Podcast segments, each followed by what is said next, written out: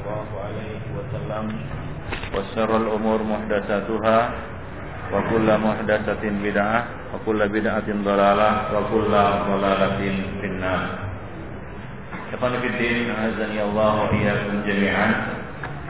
Insyaallah pada pagi ini kita akan melanjutkan uh, kajian kitab Bulughul Maram. pada pertemuan terakhir, kalau antum masih ingat, kita membahas masalah penggunaan bejana-bejana yang terbuat dari perak dan emas. Serta penggunaan bejana yang terbuat dari kulit yang telah disamak mengenai penggunaan bejana emas dan perak hukumnya sudah maklum yaitu diharamkan ya syariat Islam mengharam mengharamkan penggunaan bejana yang terbuat dari emas dan dan perak bahwa bejana-bejana itu untuk orang-orang kafir di dunia dan untuk kaum muslimin nanti di di sorga. Nah demikian juga penggunaan bejana-bejana yang terbuat dari kulit yang telah disamak. Rasulullah Shallallahu Alaihi Wasallam menjelaskan bahwa kulit yang telah disamak hukumnya suci. Artinya kalau suci dia boleh dimanfaatkan dan boleh digunakan sebagai bejana air atau kantung air. Maka dari itu sebahagian orang masih menggunakan bejana-bejana kulit ya di tempat-tempat mereka untuk menyimpan air dan jenisnya. Dan hukumnya suci air yang tersimpan di situ hukumnya suci dan boleh diminum. Kemudian para ulama berselisih pendapat seperti yang sudah kita jelaskan tentang e, penggunaan bejana bejana kulit yang terbuat dari e, dari kulit hewan yang haram dimakan, ya seperti misalnya apa e, singa, harimau dan sejenisnya. Para ulama berbeda pendapat dalam masalah ini. Abu Hanifah dan Al Imam Syafi'i berpendapat bahwa diharamkan dan tidak dibolehkan menggunakannya. Ya, mereka mengatakan ya tidak boleh dan tidak dikatakan suci. Ya, apabila hewan tersebut termasuk hewan yang haram dimakan. Warajih adapun pendapat yang rajih adalah sebaliknya. Nah demikian. Baik. Kemudian terakhir kita membahas tentang masalah penggunaan bejana-bejana orang kafir. Kesimpulan penggunaan bejana-bejana orang kafir adalah tidak boleh menggunakan bejana-bejana orang kafir apabila di sana masih ditemui dan didapati serta bisa digunakan bejana-bejana kaum muslimin. Kecuali di tempat kita tidak menemukan kecuali bejana mereka maka boleh menggunakan bejana-bejana orang kafir dengan catatan apa? Ya di dicuci sebelum digunakan. Ya dicuci sebelum digunakan nah kemudian terakhir ya mengenai masalah penggunaan air dari e, bejana kulit ya orang-orang kafir bejana kulit orang-orang kafir Nah hukumnya adalah boleh berdasarkan hadis Imran bin Husain bahwa Rasulullah dan para sahabat pernah berwudhu dari mazadah. Mazadah itu apa? Mazadah apa itu mazadah? Ya? Min apa itu mazadah? Kantung kulit ya milik imro'atin musyrikah ya seorang wanita mus musyrikah. Nah demikian. Hukumnya ya boleh, ya boleh menggunakan ya bejana kulit yang yang sudah disama. Ya. Karena ya status bejana kulit itu milik orang musyrik ataupun bukan orang musyrik, muslim ataupun kafir itu tidak berpengaruh selama dikenal bahwa orang-orang kafir itu menyamak ya kulit-kulit mereka sebelum digunakan. Nah Rasulullah Shallallahu Alaihi Wasallam mengetahui kebiasaan orang-orang Arab bahwa mereka tidak menggunakan kulit kecuali setelah di disama, maka beliau pun menggunakannya. Ya, adapun kepemilikan ya, uh, orang musyrik dalam hal ini tidak tidak berpengaruh terhadap hukum tersebut karena orang-orang kafir ini memang najis tapi najisnya bukan najis aini tapi najis hukmi. Ya mereka najis i'tiqadi. Ya firman Allah Subhanahu wa taala innamal musyrikuna najasun. Surat at-taubah ayat 28 maksudnya adalah najis apa? I'tiqad bukan najis hissi ya tapi najis maknawi. Nah demikian ya Fiddin Azani Allah wa Nah sekarang kita akan membahas tentang masalah tatbib al-qidah atau sejenisnya dengan perak atau emas. Menyapu atau menyepuh bejana ya bejana baik itu bejana ya kita katakan piring atau sejenisnya dengan al-fiddah. Tadbib al-ina'i bil fiddah menyepuh atau bisa juga dikatakan memperbaiki ya artinya kalau ada bejana yang retak pecah misalnya lalu kita berusaha untuk memperbaikinya itu di e, dijahit ya dengan benang perak maka itu hukumnya boleh. Ya di dijahit dia dengan benang perak itu hukumnya boleh. Nah inilah dia masalahnya ya mengenai bejana ya ini adalah hadis terakhir di dalam bab al ya, apa namanya al ya, al aniyah yaitu tadbibul ina bil fiddah. Menjahit ya ina yaitu bejana dengan e, benang perak. Ya dengan benang perak. Baik silakan baca Khalil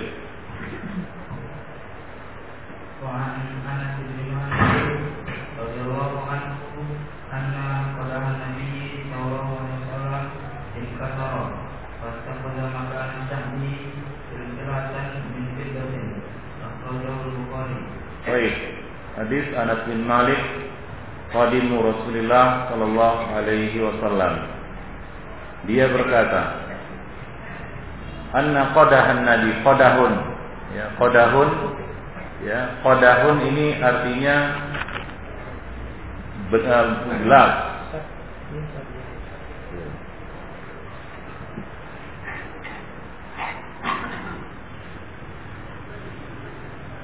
jual beli apa? Al-fiddah yaitu perak. Qadah artinya apa?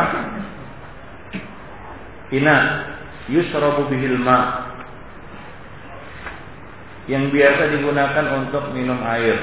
Bentuk jamaknya adalah akdah. Al-akdah. Jadi dibaca qadah ya. Itu bacaannya kodah, kodahun. Bentuk jamaknya adalah akda. Artinya ina yusrobu bihil ma. Bejana yang digunakan untuk minum air.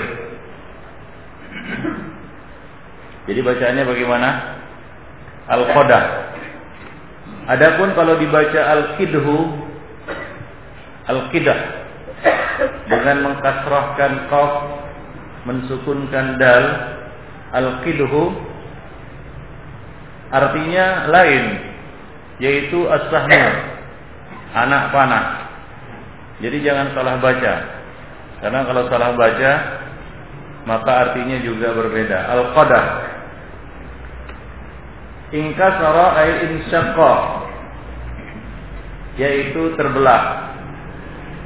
Ingkasara, ingkasara artinya insyaqqa. Artinya terbelah, bisa retak, bisa juga pecah. Ya, bisa retak, bisa juga pecah. Asy-Sya'bi Ya, fattakhadha makan as-Sya'bi silsilatan min fiddah. Asy-Sya'bi dengan memfathahkan sin sya' dan mensukunkan ain Asy-Sya'bi ini banyak artinya. Kata-kata Asy-Sya'bi ini banyak artinya. Jadi dia adalah lafzun mustarik. Apa? Lafzun mustarik. Apa artinya mustarik? Lafzun mustarik.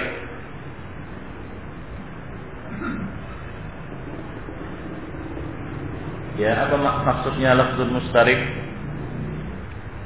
Mubarak. Ya, satu lafaz yang memiliki banyak makna yang bisa diterapkan pada lafal tersebut. Contohnya misalnya lafzul mustarik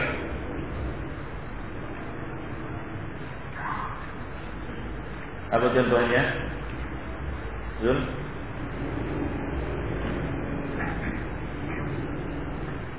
Apa contoh lafaz mustarik selain ini? Ah? Apa? Kuruk. Ya, kuruk untuk makna suci dan haid. Nah, di sini sya'r ini lafzul mustarik memiliki ma'anin kathirah. Memiliki banyak makna. Di antaranya adalah saat digunakan untuk makna jalan kecil yang ada di lembah. Di gunung itu namanya sya'r. Jalan kecil yang ada di lembah itu dinamakan sya'r.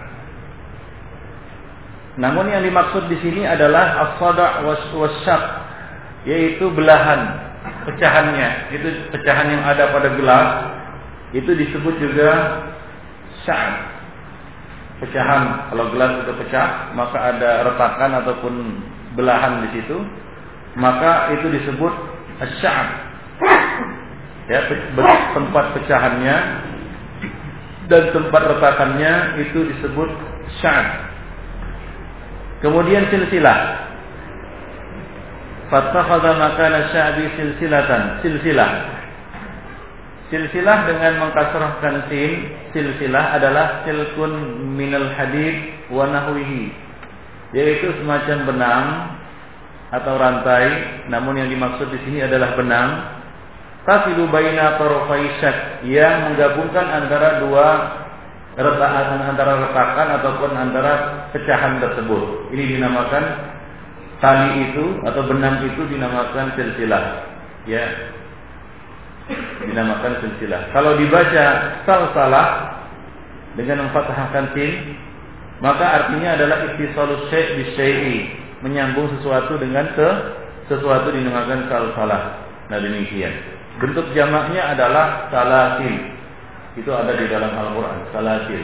Bentuk jamak dari sil silsilah yaitu rantai tali ataupun benang untuk mengikat sesuatu.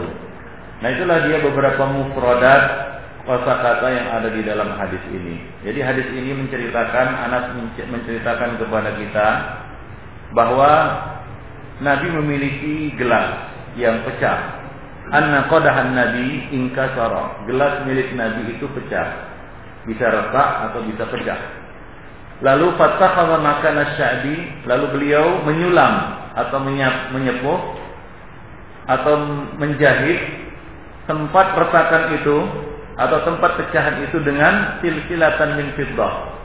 Dengan e, benang ataupun rantai ataupun e, tali yang terbuat dari fiddah, yang terbuat dari perak. Jadi zahirnya di sini Nabi Shallallahu alaihi wasallam menjahitnya dengan apa? Dengan perak. Sementara bejana itu atau gelas itu bukan gelas perak. Ya gelas di sini bukan gelas perak, tapi dia dijahit dengan benang perak. Apa? Dijahit dengan benang perak. Bejana itu sendiri bukan bejana perak. Nah, ada beberapa faedah yang bisa kita ambil di sini di antaranya adalah bolehnya menjahit ataupun menyatukan atau memperbaiki bejana-bejana yang retak ataupun pecah dengan benang perak. Ya, sementara kita tahu bahwasanya bejana perak itu tidak boleh digunakan ya. Itu hukumnya adalah dilarang. Namun menjahit ataupun memperbaiki bejana dengan benang perak itu hukumnya boleh. Ikhwan dari sini dapat kita ambil juga madama annal asl fi istimal adh-dhahabi wal fiddati huwa tahrim. Sebagaimana hukum asal yang kita ketahui di dalam bab ini bahwa penggunaan emas dan perak adalah diharamkan. Yang menggunakan bejana emas dan perak itu diharamkan sebagaimana yang telah disebutkan pada nas sebelumnya. Ya maka penggunaan yang dibolehkan itu harus yatafayyad di mauridin nas ya penggunaan emas dan perak ini harus diatur menurut nas. Ya karena hukum asalnya dilarang. Dan baru dibolehkan bila ada bila ada keringanan dari syariat. Bila syariat membolehkannya. Bila syariat mengizinkannya baru boleh digunakan. Nah di sini syariat mengizinkan ya mengeluarkan dari hukum asal. Hukum asal apa? Penggunaan emas dan perak ini di dalam bab bejana di dilarang dan diharamkan. Nah itu dibolehkan ya untuk satu ataupun beberapa bentuk tertentu yang dibolehkan oleh syariat. Yaitu bolehnya apa? Islahul ina al munqatir bi fiddatin au silsilatin latifah. Bolehnya memperbaiki ina yaitu bejana baik itu koda ataupun apa namanya e, kaas ya. Gelas panci dan sejenisnya. Yang pecah ataupun retak. Bifitbati bidabbatin yasirah e, dengan fitbah yang yang kadarnya sedikit. Ya benang perak atau sejenisnya atau silsilah latifah. Indal hajah ila islahil ina'il munkasir untuk memperbaiki e, gelas ataupun bejana yang retak tadi. Nah demikian. Jadi boleh untuk memperbaiki gelas ataupun bejana yang retak. Wal hajah huna kebutuhan di sini yang dimaksud dengan dibutuhkannya eh, penggunaan benang perak untuk merajutnya kembali Laisa ma'naha annahu la yajidu ghairuha minal hadid wan nuhas was sufur aw nahwihima. Bukan maknanya kalau nggak ada yang lain. Paham maksudnya diizinkan walaupun ada yang lain. Bukan maksudnya tidak ada yang lain baru ya hukum darurat berlaku boleh menggunakan benang perak tidak. Pada asalnya dibolehkan memperbaiki retakan uh, gelas ataupun bejana itu dengan apa? Dengan benang perak. Walaupun ada yang lainnya, misalnya tembaga, besi, kuningan dan jenisnya. Ya, jadi maknanya bukanlah karena tidak ada yang lain seperti al-hadid yaitu besi, an-nuhas yaitu tembaga dan as-sufur yaitu kuningan. Walaupun benda-benda ini ada, misalnya ada di depan kita beberapa benang untuk memperbaiki bejana yang retak tadi ada perak, ada tembaga, ada besi, ada kuningan. Bolehkah kita sengaja memilih perak ya benang perak ini untuk memperbaikinya? Boleh, nah demikian. Wa inna ma ma'naha ayata'allaqa bi islahihi. Namun kaitannya di sini adalah dengan memperbaiki. Tujuannya untuk memperbaiki yang retak. Ya, bukan laisa li gharadin min aghra min ghairi aghradin akhar. Bukan untuk tujuan lain. Ada orang yang merajut apa namanya kita katakan eh, gelas ataupun bejana dengan perak. Tapi bukan untuk memperbaiki, tapi untuk zina. Ini untuk hiasan. Nah ini nggak boleh. Karena yang diperbolehkan itu untuk memperbaiki yang retak. Ya untuk memperbaiki yang retak. Ya, jadi untuk tajmilul ina wa tahsinuhu la yajuz, tidak boleh. Ya, misalnya kita sengaja gelas utuh lalu kita rajut dia dengan apa? Dengan tali perak ataupun dengan benang perak, nah itu tidak dibolehkan. Nah, demikian Ibnu Fiddin, azani Allah wa iyyakum jami'an. Ini berkaitan dengan hadis Anas bin Malik yang dibacakan tadi. Baik. Nah, di sini faedah kita sampaikan Ibnu Fiddin ya mengenai masalah penggunaan emas dan perak ya kita tahu bahwasanya emas itu di emas dan perak itu diharamkan atas eh, atas kaum laki-laki ya emas itu diharamkan atas kaum laki-laki dan dibolehkan untuk kaum wanita. Yubahul nisa min huli zahabi wal fiddah ma jarat adatuhunna bilubsihi walau kathura. Boleh bagi kaum wanita menggunakan perhiasan emas dan perak yang biasa mereka gunakan walaupun dalam kadar yang banyak. Wa yubahu lirrajuli khatamun min fiddah la min dahabin. Adapun kaum laki-laki itu tidak dibolehkan menggunakan khatam min uh, khatam min dahab. Tidak dibolehkan menggunakan uh, cincin yang terbuat dari emas Wa yubahu lahum dan dibolehkan bagi mereka khatamun min fiddah yaitu cincin yang terbuat dari perak. Jadi boleh menggunakan cincin perak. Ya. Wa yubahu tahliyatut silah wa adawatul qital bima jarat bihil adah ayatan dan demikian pula boleh menghiasi senjata demikian pula alat-alat perang yang biasa digunakan oleh ya para pasukan ataupun tentara itu boleh dihias. Kalau kita punya pedang itu boleh dihias. Ya demikian juga punya senjata itu boleh dihias sebagaimana kebiasaannya. Nah demikian Wa kadza ma da'at ilaihi hajah min ribati asnan. Demikian pula boleh menggunakannya untuk ribatu asnan, untuk mengikat asnan. Asnan artinya gigi. Ya, gigi untuk mengikat gigi dengan tali-tali ataupun benang-benang ini dibolehkan. Wa ittikhadu an demikian juga membuat hidung palsu dan jenisnya itu dibolehkan. Ya, dengan menggunakan benda-benda ataupun uh, kita katakan alat-alat tersebut. Baik. Wa ma ada majarat tin nusus bi ibadihi bi ibad bi ibad bi ibahatihi fa innahu haramun la yajuz. Adapun selain itu yang tidak disebutkan di dalam nas maka hukumnya haram la yajuz, tidak dibolehkan. Ya. Misalnya apa? Fala yajuz lidzukur kibaran aw sigharan Misalnya tidak boleh bagi orang kaum laki-laki baik yang besar maupun yang kecil labsud dhahabi wa awil fiddah mengenakan ya perhiasan baju emas yang apa namanya yang ada di situ bahan emas dan perak. Wala ja'lahu salatil. Tidak boleh juga menggunakan rantai, gelang, kalung dan jenisnya.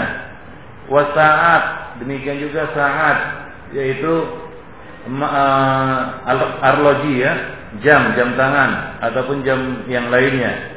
Au azarir atau menggunakan kancing emas Ya waribatu demikian juga resleting ya tidak boleh digunakan dari emas. Au kolaman atau juga kolam yaitu pena.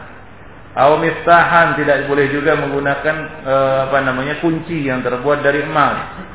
Au nau au ainauin min anwa'il manabis atau uh, bentuk pakaian apa pun itu tidak boleh ada campuran emas di dalamnya.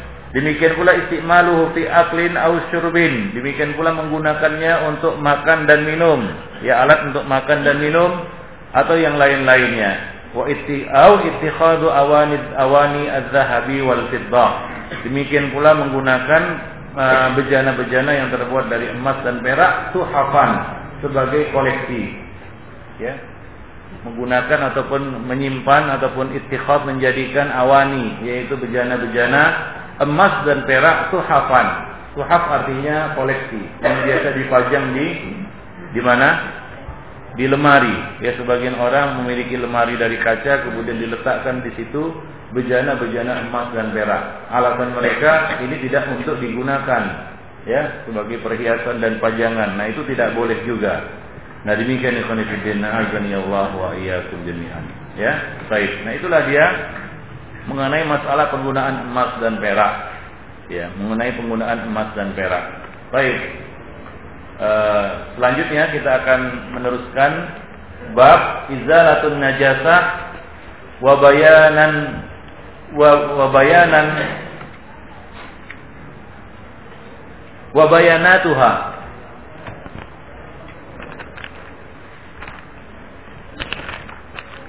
wa bayanatuha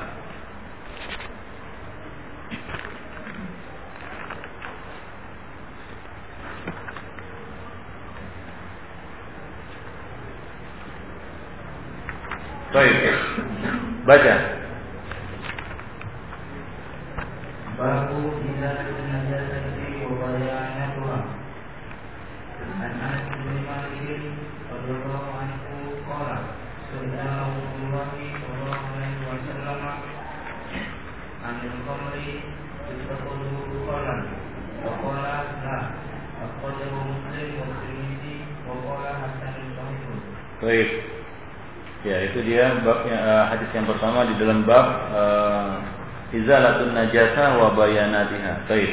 Uh, di sini kita jelaskan sedikit mengenai beberapa uh, faedah yang bisa kita petik dari hadis sebelumnya yaitu hadis Anas bin Malik sebelumnya yaitu mengenai e, memperbaiki awani yaitu bejana-bejana yang pecah. Nah, di antara faedah yang bisa kita petik adalah hirsun Nabi ala hifdul hifdul maliyah. Ya, e, hirsun Nabi, ya, kesungguhan Nabi untuk menjaga harta. Nah, di sana mungkin sebagian orang ada barang-barang yang sebenarnya masih bisa diperbaiki, namun tidak mereka manfaatkan, namun mereka buang. Nah, Rasulullah Shallallahu Alaihi Wasallam mencontohkan kepada kita bahwa harta selama masih bisa diperbaiki hendaklah diperbaiki. Nah di sini bejana Rasulullah pecah atau retak. Nah beliau tidak membuangnya. Selama benda itu alat itu masih bisa diperbaiki maka hendaklah diperbaiki. Ya hendaklah di diperbaiki. Nah ini adalah bentuk ya gimana Rasulullah Wasallam ya menjaga harta, ya menjaga harta. Nah, jadi barang-barang ya baik itu barang-barang elektronik maupun yang lainnya Ya selama masih bisa diperbaiki, sayang untuk dibuang. Ya dan apa namanya? Ya membuangnya ya termasuk juga ya kita katakan menyia-nyiakan harta. Ya sebagian orang ada yang royal, ya begitu rusak sedikit barangnya dibuang, rusak sedikit di dibuang. Padahal barang-barang itu masih bisa apa di diperbaiki. Jadi hendaklah antum jangan buang-buang harta dengan cara seperti itu. Nabi mencontohkan kepada kita, selama benda itu masih bisa diperbaiki, maka perbaikilah ya jangan buang-buang harta ya kalau kita misalnya punya ya apa nama kita katakan barang uh, uh, kita katakan uh, ember ataupun apalah ya kita katakan ya panci dan jenisnya yang bocor ataupun yang rusak ya selama itu masih bisa dimanfaatkan diperbaiki ya disepuh dia ya dengan apa namanya dengan uh, perak ataupun jenisnya hingga dia bisa baik kembali, ya bisa digunakan kembali, hendaklah antum perbaiki. Nah itulah dia apa namanya uh, hal yang dicontohkan oleh Rasulullah Sallallahu Alaihi Wasallam, ya yang dicontohkan oleh Rasulullah Sallallahu Alaihi Wasallam. Jadi itu termasuk ya kita katakan uh, mal, menjaga apa? Menjaga harta. Nah tidak boros. Ya kan sayang kalau misalnya benda itu masih bagus sebenarnya, ya tapi kita buang sayang kan begitu ya nah diperbaiki kecuali memang tidak bisa lagi di dipakai. Ya itu memang apa namanya bagiannya apa namanya butut kan begitu. Tapi kalau masih bagus ya digunakanlah atau diperbaiki. Baik. Nah kita masuk pada bab baru. Bab menghilangkan najasah dan penjelasan-penjelasan mengenai masalah itu. Al-izalah maksudnya adalah menghilangkan. Ya. Azalat syai' izalatan, menghilangkan sesuatu. Yang dihilangkan apa di sini? An-najasah. Apa itu najasah? Najasah adalah isim masdar. Bentuk jamaknya adalah anjaz. Ya, bentuk jamaknya adalah anjaz. Wan najas adalah al-mustaqdar. Al-mustaqbah yaitu sesuatu yang jorok dan kotor, yang dianggap jorok dan kotor, dikatakan najasa.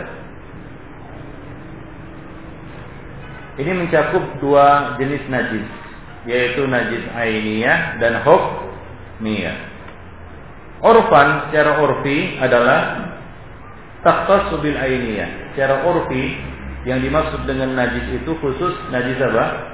Aini yaitu ada kotoran, ya, ada apa namanya tinja, itu disebut najis. Kalau ada bendanya baru disebut najis. Kalau nggak ada bendanya biasanya ya tidak disebut apa najis. Ya kalau nggak ada bendanya ya menurut urfi itu tidak disebut najis. Kalau ada bendanya baru disebut najis secara urfi. Adapun secara syar'i najis adalah qadarun maksus kotoran yang sifatnya khusus. Kal baul. Contohnya baul. Yamna'u jinsuhu as-salah wa. Seperti air seni. Air seni itu menghalangi bolehnya mengerjakan salat dan sejenisnya.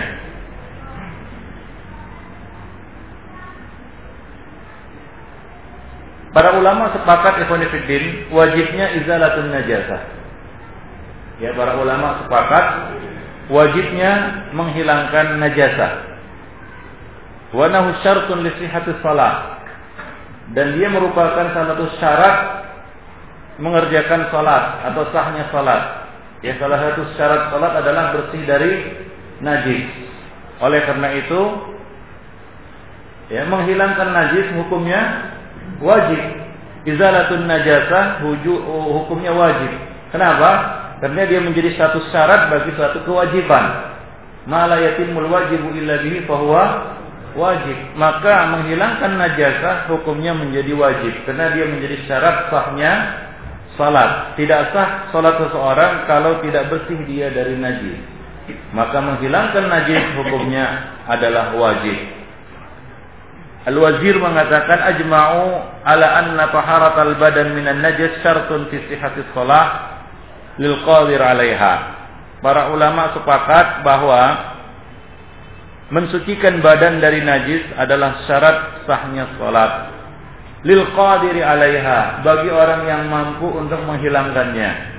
Nah, di sana ada orang yang tidak mampu untuk menghilangkan eh, najis ini dari dirinya. Contohnya apa?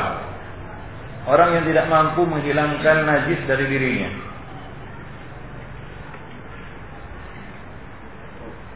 Hah?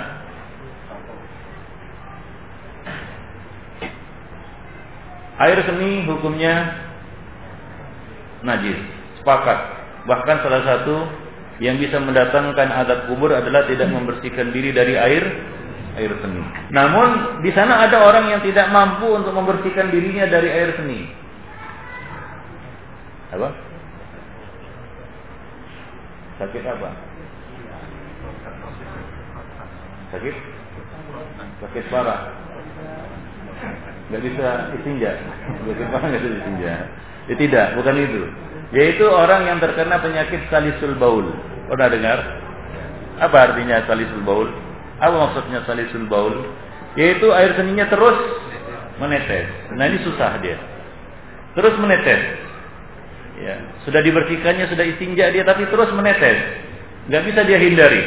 Nah, ada orang yang terkena penyakit salisul baul dan para ulama menyebutkan di dalam buku-buku fikih tentang penyakit ini. Ya, tentang penyakit ini. Nah, bagaimana hukumnya orang yang terkena penyakit ini dia tidak bisa membersihkan dirinya dari najis yang itu merupakan syarat salat? Apakah dia nggak salat salat? Ya, atau dia apa namanya kerjanya bolak-balik saja? Ya baru keluar dari kamar mandi balik lagi ke dalam. Nah, ini terlepas ini bukan waswas. Kalau waswas itu hukumnya tidak boleh di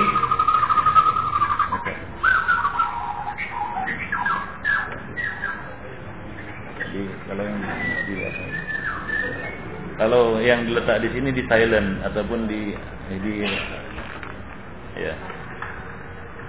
Baik. Jadi hukumnya bagaimana ini? Orang yang terkena penyakit salisul baul ini Hukumnya adalah dia berwudu setiap kali sholat dan tidak menghirau dan jangan menghiraukan dan tidak perlu menghiraukan najis yang terus menetes dari kemaluannya. Ya, dari kemaluannya. Dia tetap terus sholat walaupun itu terus menetes. Ya, karena dia termasuk orang yang terkena penyakit. Ya, itu ada. Sebagian orang ada yang terkena penyakit seperti ini dan susah dihindari memang, tidak bisa dia hindari. Nah, dia tetap terus mengerjakan sholat walaupun di kala sholat atau ketika dia sedang sholat air seninya terus menetes keluar. Nah, jadi hukumnya seperti hukum wanita mustahadah yang terkena istihadah, yaitu berwudu setiap kali sholat, berwudu setiap kali sholat. Nah demikian. Nah itu yang tidak mampu dan bagi yang mampu wajib baginya untuk mensucikan diri dari najis ya wajib baginya untuk mensucikan diri dan menghilangkan najis dari dari badannya. Baik. Dan najis ini an najasah isman. Najis ada dua macam atau ada dua bentuk. Yang pertama ahaduhuma an najasah apa? Al hukmiyah. An najasah al hukmiyah. Maksudnya adalah An-najasa at-tari'ah ala mahallin tahirin. Najasa yang jatuh pada tempat yang suci. Itu najasa hukmiyah. ada benda yang suci terkena najis. Ini namanya najasah hukmiyah. Ya, saya, misalnya saya contohkan ini HP suci, asalnya suci dia. Nah terkena benda najis menjadi najis dia, tapi najis huk hukmi. Ya, ya, ya wahia at-tariyah ala mahalin tahir, yaitu najis yang jatuh pada benda yang suci. Fahada yakfi fi tathhiriha ijra'ul ma ala jami'i mawaridiha. Maka cara untuk mensucikannya adalah dengan ya mengalirkan air atau menyiramkan air pada seluruh tempat yang terkena najis. Ya, ba'da izalati ainiha alin anil mahalit tahir. Setelah kita membuang najis itu dari benda tersebut. Misalnya ini terkena kotoran, kena tinja di sini. Maka cara membersihkannya bagaimana? Ini dihilangkan, tinjanya dihilangkan, kemudian dicuci dengan air. Jangan, nanti ini rusak. Ya artinya dengan kain basah dan di dibersihkan. Ya jangan disiram dengan air pula, nggak nyala lagi nanti dia. Begitu caranya. Jadi caranya adalah dengan menghilangkan benda najis, yaitu najisnya itu tidak ada lagi di sini menempel. Kemudian setelah itu dicuci dengan apa? Dengan air. Ya dicuci dengan air. Misalnya tangan kita terkena kotoran, tinja. Bagaimana cara menghilangkannya? Itu tinja itu di dihilangkan kemudian dicuci dengan dengan air. Ini namanya apa? Najasah hok hokmiyah. Benda itu tidak najis tapi dihukumi najis karena dia terkena benda najis. Yang kedua adalah an-najasah al-ainiyah. Najasah ainiyah. Apa maksudnya najasah ainiyah?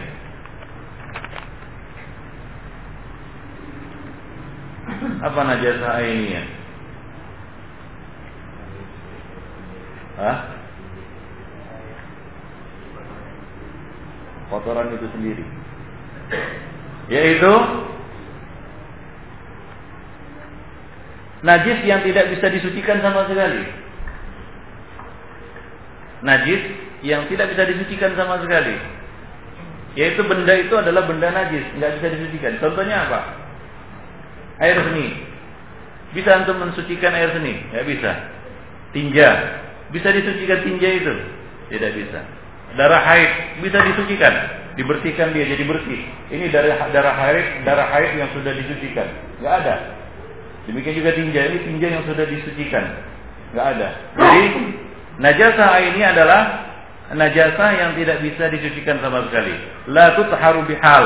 Tidak bisa disucikan yaitu ainnya benda itu zat itu merupakan najis dan dihukumi najis oleh syariat benda-benda yang dihukumi najis oleh syariat dan tidak bisa dihilangkan kenajisannya. Ya tidak bisa dihilangkan kenajisannya. Baik. Menurut jumhur ikhwan termasuk di dalamnya ulama-ulama Hanabilah dan uh, apa namanya mazhab-mazhab yang lainnya anna najasa innama tuzalu bil ma duna ghairihi minal ma'i'at. Bahwa uh, uh, kita katakan alat yang uh, alat dasar ya asal di dalam membersihkan najis itu adalah dengan air. Nah, ini adalah kesepakatan jumhur ulama. Ya, air adalah alat untuk membersihkan najasa. Selama air masih ada, maka alat untuk membersihkan najasa itu adalah dengan air, tidak dengan yang lainnya. Ya, tidak dengan yang lainnya. Selama air ditemukan, maka menghilangkan najasa itu haruslah dengan air. Harus dengan air. Jadi air adalah zat utama yaitu zat dasar untuk menghilangkan najis. Artinya di sana najis bisa dihilangkan dengan benda-benda yang lain. Jika tidak ada air, misalnya apa? Tanah. Ya. Tanah itu bisa digunakan untuk membersihkan najis. Benda najis bisa dibersihkan dengan tanah. Tapi kalau ada air, maka antum harus menggunakan air dan jangan menggunakan benda-benda yang lain untuk membersihkan najis. Paham maksudnya? Nah, inilah yang disepakati oleh para ulama. Azanillah wa iyyakum jami'an. Baik. Mazhab Abu Hanifah dan satu riwayat dari Ahmad, annaha tuzalu bi kulli ma'in tahirin. muzilin lil aini wal athari. Menurut mazhab Abu Hanifah dan satu riwayat dari Ahmad bahwa najis itu bisa dihilangkan dengan setiap benda cair, bukan hanya air. Nah, di sana banyak lagi benda-benda cair lainnya yang bisa digunakan untuk membersihkan najis. Muzilin lil aini yang bisa menghilangkan ain yaitu itu uh, apa namanya kita katakan, kita katakan zat najis itu. Wal asar demikian juga asarnya yaitu bekas-bekasnya. Nah demikian. Nah ini adalah pendapat yang dipilih oleh Ibnu Uqail dan Syekh Taqiyuddin. Baik. Dan najis Najis itu memiliki tiga sifat. Najis, setiap benda najis memiliki tiga sifat. Apa saja? Ah, tiga sifat ini. Hah? Ya, rasa, fakmun itu yang pertama. Rihun, bau, yang ketiga launun yaitu warna. Jadi ada tiga sifat bagi najasa. Yang pertama ta'mun, dia punya rasa. Yang kedua rihun, dia punya bau. Dan yang ketiga launun, dia punya warna. Fabaqa'u ta'mi war-rih ba'dal ghasli dalilun ala baqa'i ainiha tersisanya rasa dan bau setelah dicuci ini menunjukkan itu adalah dalil ala baqai ainiha bahwa ainnya masih ada. Ain najis itu, najis itu masih ada. Selama masih apa? Masih ada rasa dan baunya. Wa annaha lam tazal bahwasanya wa annaha lam tazul bahwasanya najis itu belum hilang kalau masih ada rasa dan dan bau. Wa amma baqa'ul laun ba'dal ghusli fala yadur li'annahu ma'fuun anhu. Adapun warna ya tersisanya warna telah dicuci dengan baik ba'dal ghuslil jayyid fala yadur. Itu tidak mempengaruhi. Itu tidak mempengaruhi li'annahu ma'fuun anhu karena itu ya ma'fu. Ya di dimaafkanlah, dimaklumi. Kalau masih tersisa apa? Warnanya. Jadi di antara tiga sifat ini ada dua sifat yang yang dengan adanya uh, dua sifat ini menunjukkan najis itu belum hilang. Apa itu? Rasa dan bau. Dan satu sifat yang walaupun masih ada tapi maafu, dimaafkan. Ya, yaitu apa? Warna. Kadang-kadang warna susah dihilangkan kan begitu ya. Sudah nggak ada bau lagi dia. Ya sudah nggak ada bau lagi, nggak ada rasa lagi, tapi warnanya nggak hilang-hilang. Nah, apakah berarti harus digunting begitu? Seperti Banu Israel. Banu Israel kalau terkena itu, mereka langsung gunting itu. Nah, itu Banu Israel. Nah, syariat Islam adalah syariat yang memudahkan pemeluknya. Nah, kalau warna masih tersisa, maka tidak perlu sampai kita payah-payah ya apa namanya ber, dicuci berkali-kali pun nggak hilang-hilang warnanya. Maka itu makfu ya. Makfu artinya apa? Dimaafkan ya artinya dimaklumi lah nggak bisa hilang warna itu. Seperti misalnya warna tinja yang terkena pakaian kadang-kadang masih ada nempel terus warnanya. Tapi baunya nggak ada lagi sudah harum. Ya sudah harum kemudian apa? Rasanya juga nggak ada lagi. Ya kalau dirasa. Ya ya sudah nggak ada lagi sudah sudah dicuci dengan baik tapi warnanya masih apa masih menempel Nah, apakah ini tidak boleh dipakai baju itu? Silakan pakai. Ya, karena untuk menghilangkan laun kadang-kadang susah. Baik. Wa asarun najasah min ar-rawa'il karihah as-samah taqtalitu bil ah, bil hawa. Tadkhulu fil badan biwasitati masami fatadurul jism wa tukhallul bisihah. Nah, bekas najis berupa uh, kita katakan rawaih al-karihah yaitu baunya yang masih ada yang masih menyengat masih mengeluarkan bau yang bisa dicium ya. Kadang-kadang bercampur dengan hawa yaitu dengan udara itu bisa masuk ke dalam badan melalui pori-pori katanya di sini. Kata saya di sini bisa masuk melalui pori-pori. Dan itu bisa memudaratkan jism memudaratkan uh, badan. Dan bisa merusak kesehatan ya misalnya antum ya mencuci najis tidak bersih ya belum hilang najis itu baunya masih ada ya baunya masih tercium nah ini mudarat ya maka bau ini harus dihilangkan. Baik, tidak bisa tidak. Nah demikian Ibn Fiddin rahimani wa rahimakumullah jami'an. Nah itulah eh, sekilas ya eh, beberapa perkara yang berkaitan dengan eh, najis dan menghilangkannya. Jadi najis ada berapa? Ada? Ada dua. Apa saja? Najis hukmi dan najis aini. Nah di sana ada bagi juga najis menjadi dua, yaitu najis uh, dan najis maknawi. Ya, dari, dari sisi lain, tapi tidak berkaitan dengan penghilangan najis, izalatun najasa. Najis dibagi ulama, ulama membagi najis menjadi dua juga, yaitu najis maknawi dan najis hissi. Apa najis uh? Najis hissi adalah najis yang yang nyata, yang konkret ya benda najis, misalnya air seni dan lain sebagainya dikatakan najis hissi. Najis maknawi yaitu yang sifatnya abstrak, tidak konkret. Misalnya apa? Syirik. Ya, menyembah berhala. Itu najis. Najis apa di sini? Bukan berhala itu najis. Tapi penyembahan berhala perbuatan itu dikatakan di apa namanya di, di dikatakan sebagai apa? Sebagai najis. Ya. Orang musyrik. Allah Subhanahu wa taala katakan najis. Apakah badannya najis? Keringatnya najis? Tidak. Ya. Keringatnya tidak najis. Ya keringatnya tidak tidak najis. Benda-benda yang dipegangnya juga tidak najis.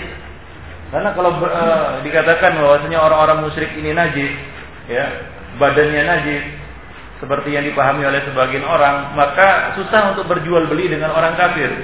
Kenapa? Karena benda-benda yang dipegangnya semuanya jadi jadi jadi najis karena bersentuhan dengan najis. Maka orang kafir atau musyrik di sini disebut najis maknawi. Apa? Najis mak maknawi, yaitu iktikadnya yang yang najis. Ya, keyakinannya yang najis, perbuatannya yang najis, yaitu menyembah berhala.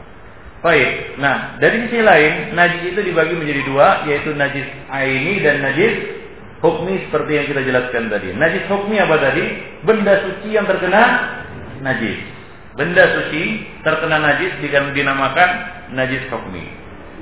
Najis ini apa? Yaitu benda yang dikatakan oleh syariat sebagai benda najis dan tidak bisa dihilangkan kenajisannya. Ya contohnya ya air seni, tinja dan seterusnya. Nah demikian ya rahimani wa rahimakumullah jami'an. Baik, hadis Anas bin Malik bahwa Rasulullah pernah ditanya, suila Rasulullah anil khamri, tuttakhadhu khallan. Nabi pernah ditanya tentang khamr. Khamr tahu khamr? Al khamr yaitu ma'askara min asiril inabi wa ghairihi. Khamr adalah minuman yang memabukkan. Kenapa khamr diharamkan? Apa illatnya? Hah? Apa ilat khamar diharamkan?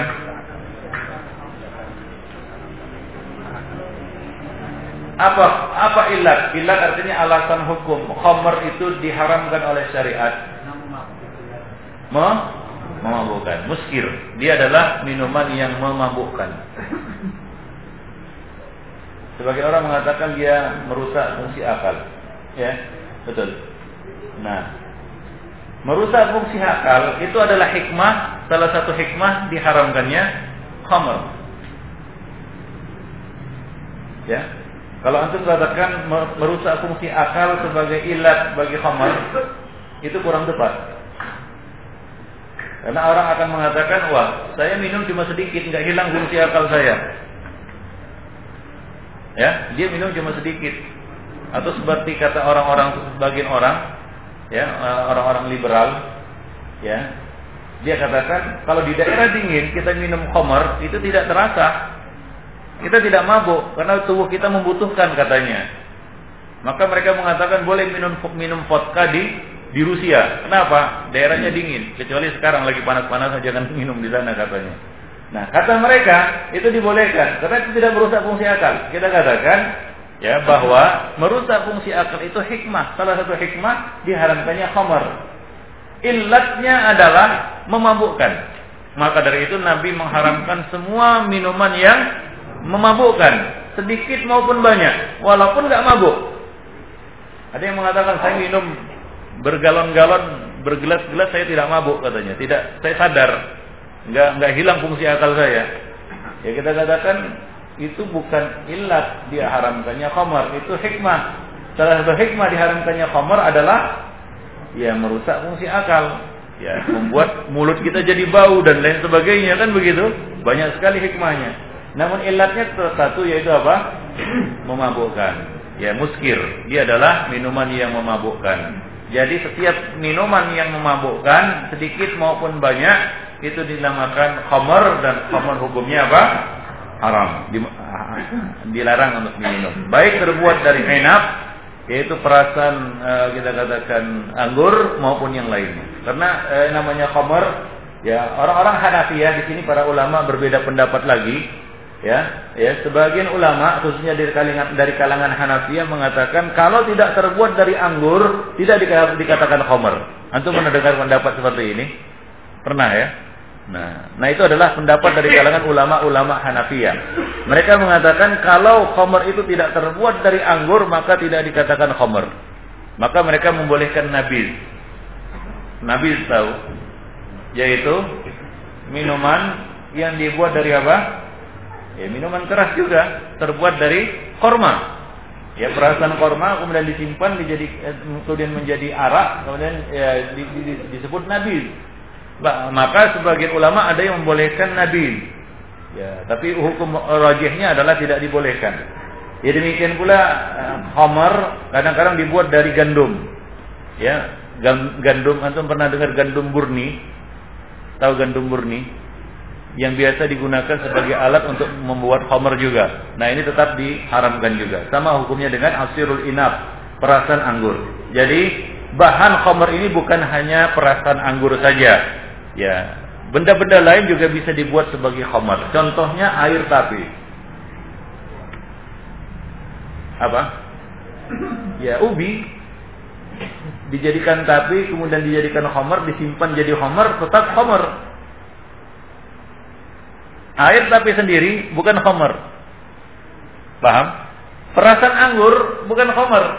Antum minum sirup anggur dan lain sebagainya, sirup korma, sari buah korma ada antum minum. Tapi kalau antum jadikan khamar, maka hukumnya apa? Haram. Nah demikian. Demikian juga perasaan-perasaan yang lainnya. Nah termasuk perasaan, uh, air nira. Pernah minum air nira di pinggir-pinggir jalan? Enak. Nah, tapi kalau itu disimpan, kemudian dijadikan sebagai khamar, maka di diharamkan. Nah, karena dia menjadi khamar. Nah, demikian Ibn Fiddin A'adzani Allah wa jami'an. Ya sunniyat khamran dinamakan dia khamar karena tukhamirul aqli wa tughatihi. Dia bisa memabukkan akal dan menghilangkan menutup fungsi akal. Nah demikian.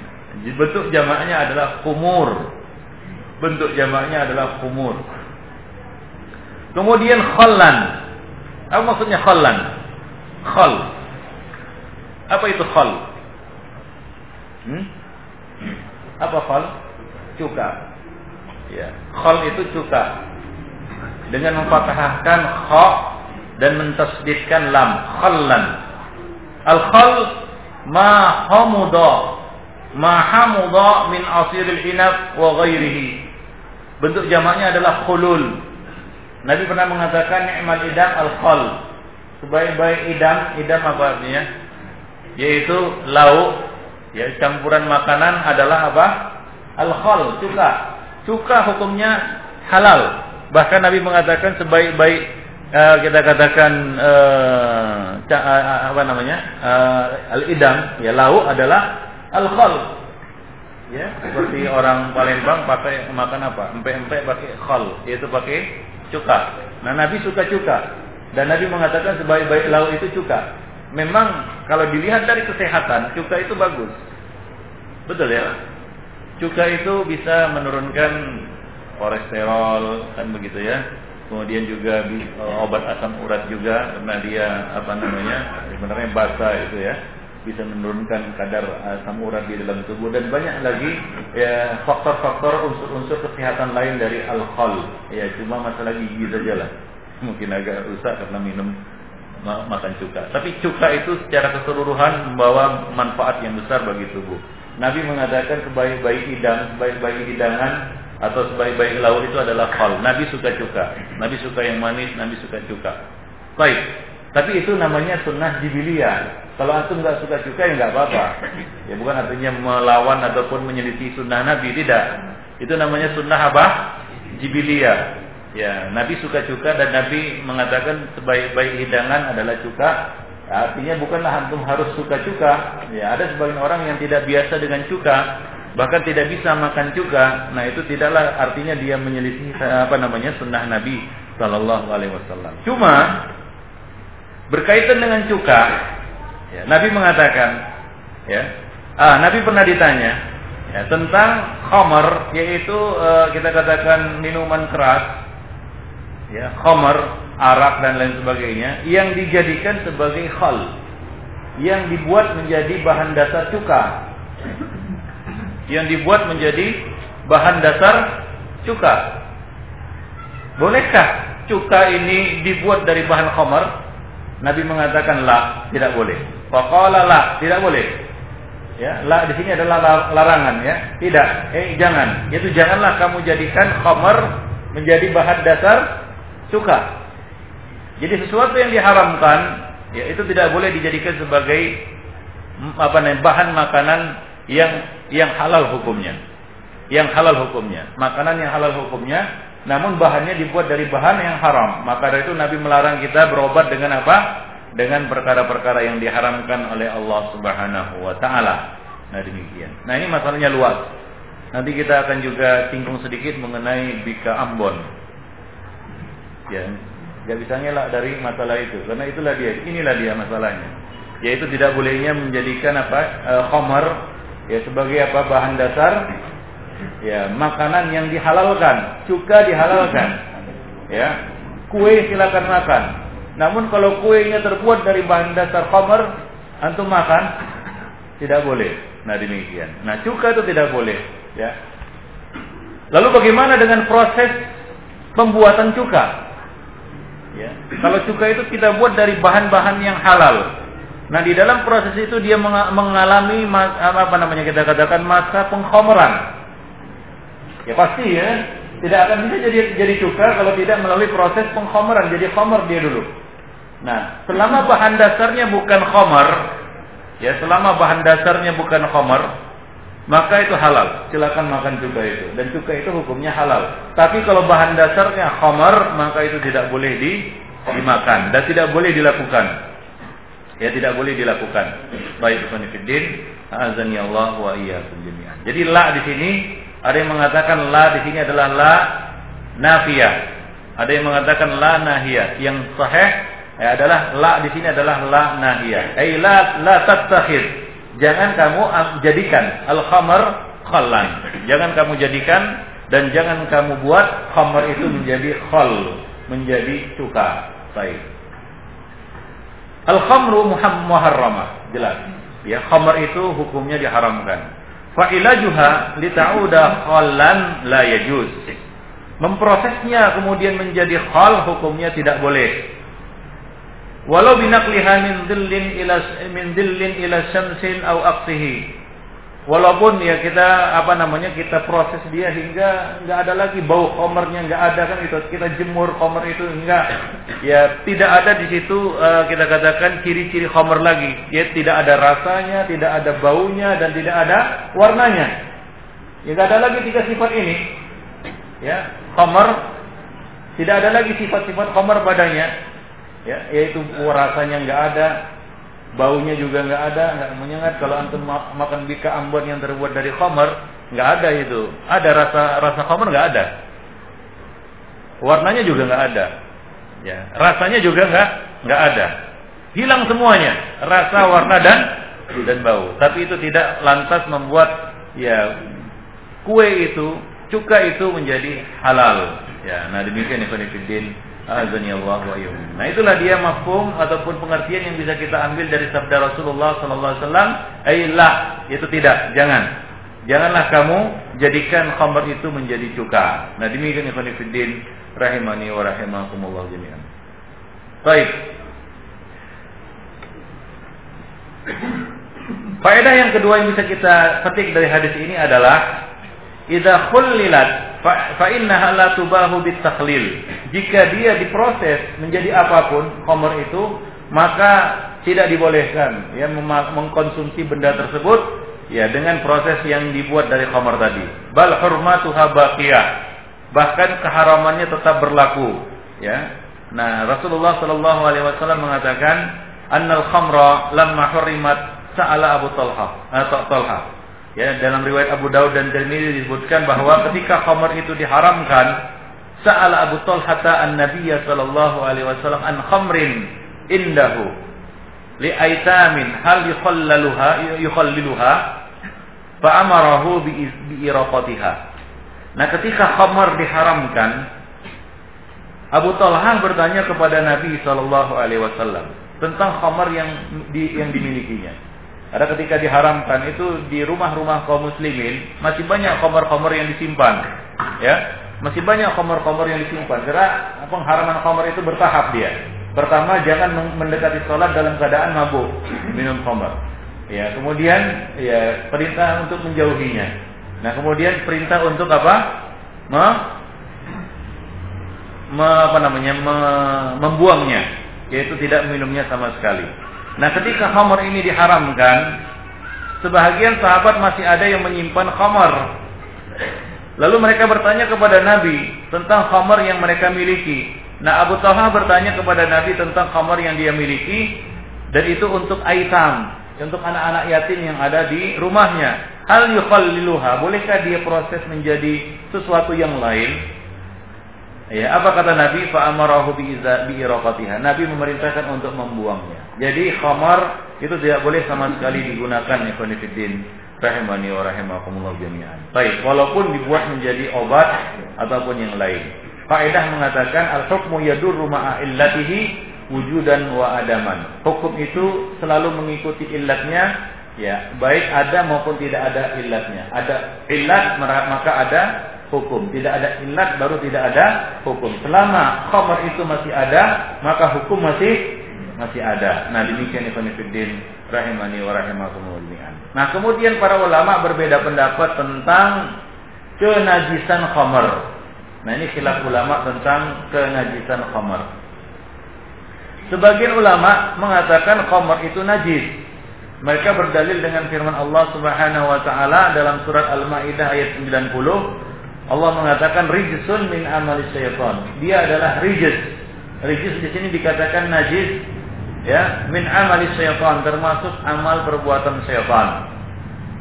Ya ini adalah pendapat yang dihikayatkan oleh Abu Hamid Al-Ghazali dan bahkan beliau menukil ijma di dalam masalah ini yaitu atas kenajisan khamar. Ya, Bahkan Ibnu Rushd mengatakan al-khilafu syadzun yang menyelisihi pendapat ini syadz yaitu menyempal. Itu satu pendapat. Pendapat yang lain As-Sana'ani mengatakan di dalam Subulus Salam Al-haq annal asal fil a'yan at-tahara. Yang benar, hukum asal pada benda-benda yang ada benda-benda dunia yang ada, hukum asalnya adalah tohara. Hukum asal benda itu suci. Semua benda asalnya dihukumi suci. Wa anna tahrim la yalzamun najasa. Adapun pengharaman tidak berarti jatuhnya hukum najis atas benda tersebut. Ya fa innal hasisha muharramah tahiratun. Ya, sesungguhnya hasis hasis itu sejenis ganja. Ya, saya tanya dulu ganja. Apa hukum ganja? Hah? Ganja hukumnya apa? Ganja? Iya? Ya termasuk ter, apa namanya tergantung di, di mana antum antum bicara. Kalau di Padang sana ganja boleh-boleh saja. Ganja. Ganja maksudnya ya apa namanya benda yang yang banyak dibawa dari Aceh itu. Apa ganja? Ya, ganja. Apa hukumnya? Boleh dipakai? Haram. Ganja hukumnya haram. Apakah ganja najis? Tidak najis. Baik. Demikian juga pil ekstasi. Pernah lihat pil ekstasi? Ya seperti pil-pil yang lainnya, nggak ada beda bentuknya. Mubah atau haram? Jelas haram. Nah, jelas haramnya. Najis atau tidak?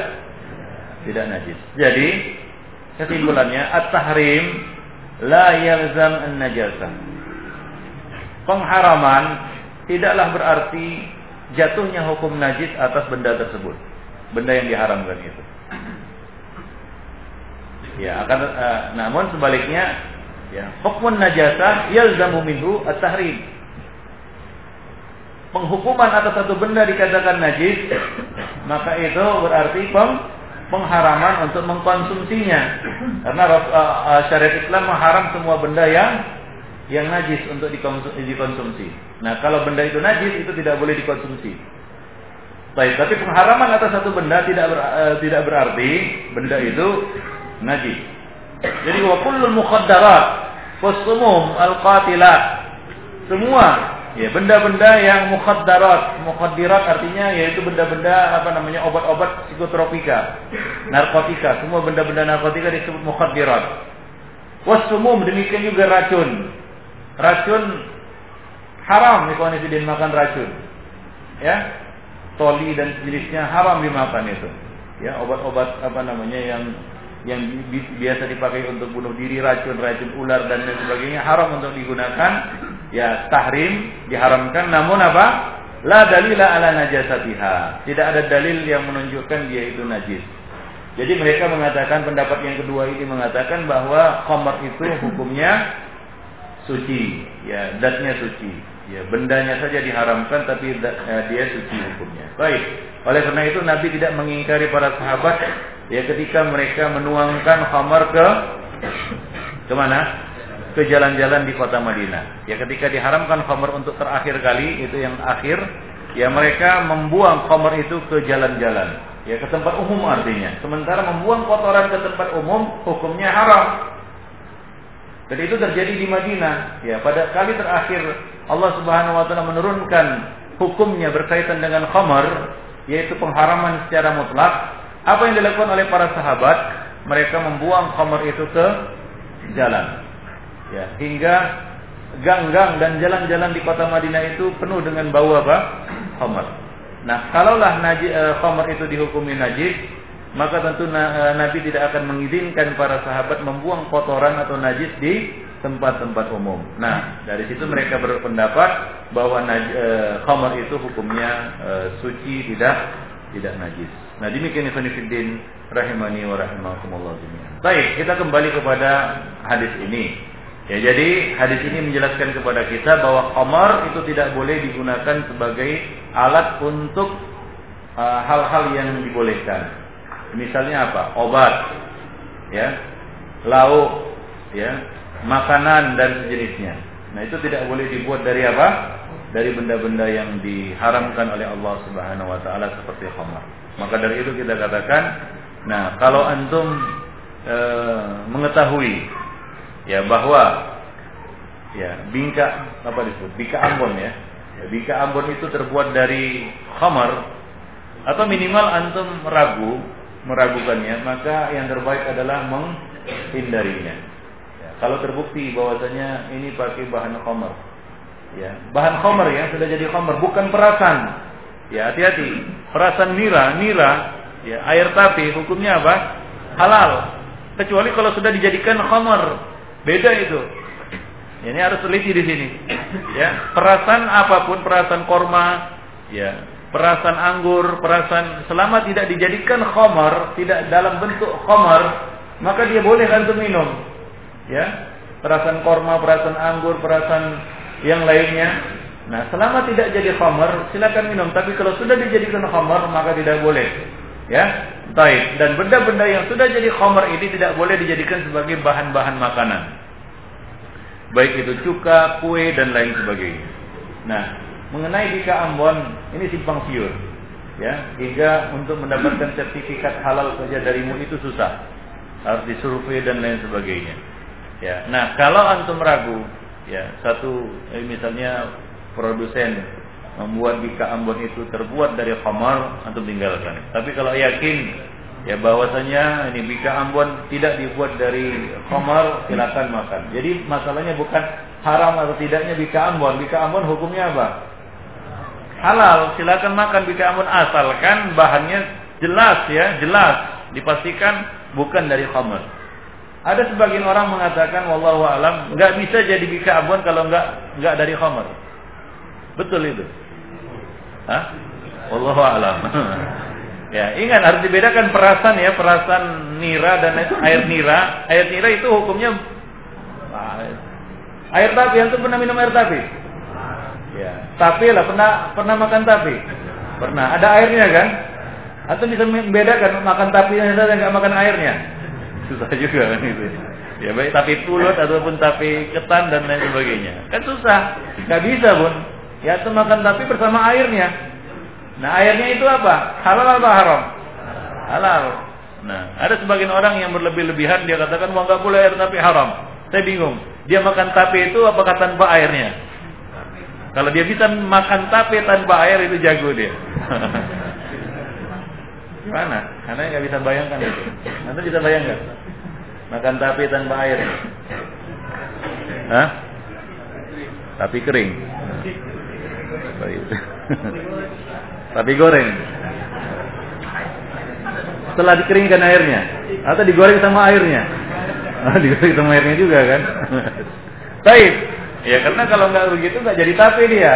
Nah, baik. Nah jadi air tape, air nira dan lain sebagainya itu hukumnya halal kecuali dia diproses menjadi khamar. Nah kalau dia sudah menjadi khamar tua, ya di sini disebut tua, maka haramlah dia. Maka haramlah dia. Ya apa pun namanya. Paham? Nah inilah yang tidak boleh dijadikan sebagai bahan makanan.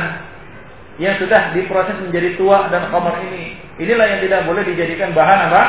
Makanan. Adapun ya kita katakan tadi nira air nira air tapi dan sebagainya itu masih boleh dimakan dan dikonsumsi wanifidin rahimani wa rahimakumullah jami'an. Baik jadi kembali kepada bingka Ambon tadi kalau itu dipastikan ya tidak terbuat dari benda yang diharamkan atau khamar, maka silahkan makan. Dan dalam hal ini antum juga jangan terburu-buru untuk menghakimi dan menghukumi. Ya, apalagi ini berkaitan dengan apa namanya ya uh, usaha tertentu kan begitu ya. Lalu antum kadang-kadang sebagian, sebagian orang kadang-kadang terburu-buru, wah itu jangan itu mengandung benda haram. Sementara dia belum meneliti. Nah ini tidak boleh. Itu bisa merugikan dan mendolimi orang lain. Ya, bisa mendalimi orang lain. Kenapa? Karena produksinya ataupun barang-barangnya nanti tidak tidak laku. Nah, kecuali itu terbukti secara ilmiah dan betul, ya, bukan isu dan bukan apa namanya kabar dari mulut ke mulut. Jadi antum harus hati-hati menyebarkan berita-berita tentang ya apa namanya benda-benda tertentu yang dikatakan haram ada pada makanan ataupun e, kita katakan ya bahan-bahan makanan tertentu. Nah, ini jangan terburu-buru, ya. Nah demikian ikhwan fillah azani Allah wa ini. Tapi kalau terbukti, ini kalau terbukti ya, bahwasanya ya bahan makanan itu terbuat dari yang diharamkan, ya dari khamar dan jenisnya maka antum tidak boleh memakannya. Ya karena Nabi tidak boleh menjadikan khamar itu sebagai bahan untuk membuat membuat cuka. Walaupun dia sudah tidak jadi khamar lagi, sudah jadi cuka, akan tapi ada di situ eh, apa namanya zat khamar padanya. Nah demikian ikhwan fillah azani Allah wa iyyakum jami'an berkaitan dengan apa namanya uh, khamar yang dijadikan sebagai bahan dasar cuka. Baik. Nah itu saja mungkin nanti akan kita lanjutkan dengan apa namanya khilaf para ulama tentang taharatun najasah bil istihalah menghilangkan mensucikan benda najis dengan istihalah dengan memindahkannya. Atau dengan menghilangkan benda najis itu. Bagaimana caranya? Ini nanti akan kita bahas pada pertemuan yang akan datang insyaallah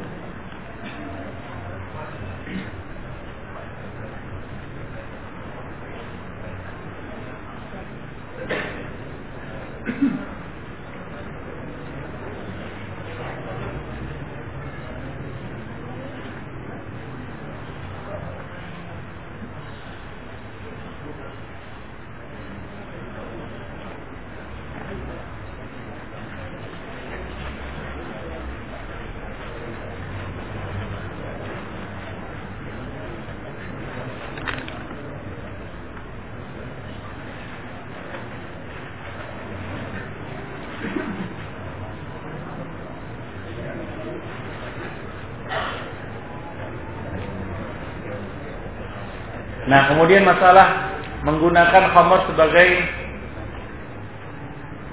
obat. Banyak orang-orang yang mengidentikan khamar itu dengan alkohol. Apa? Mengidentikan khamar dengan al alkohol. Sebenarnya tidak identik antara khamar dengan alkohol. Ya.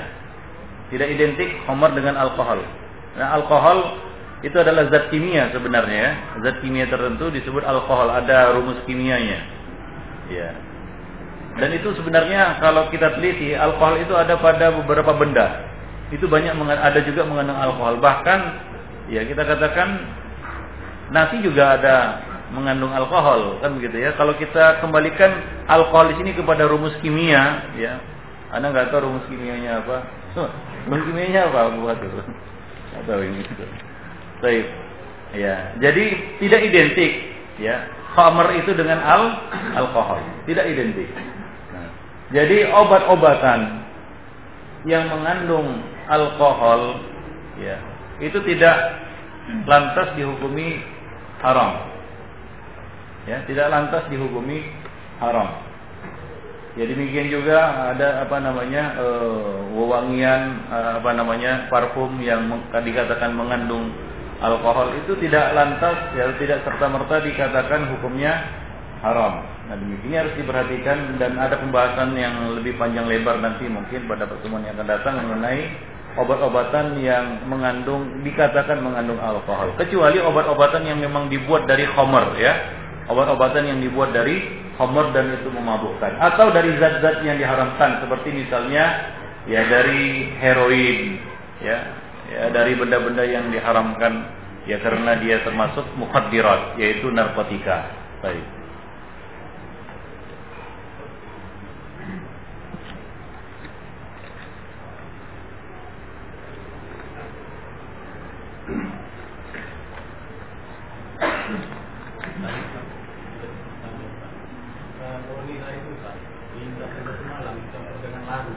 Iya. Itu akan terjadi suatu Iya.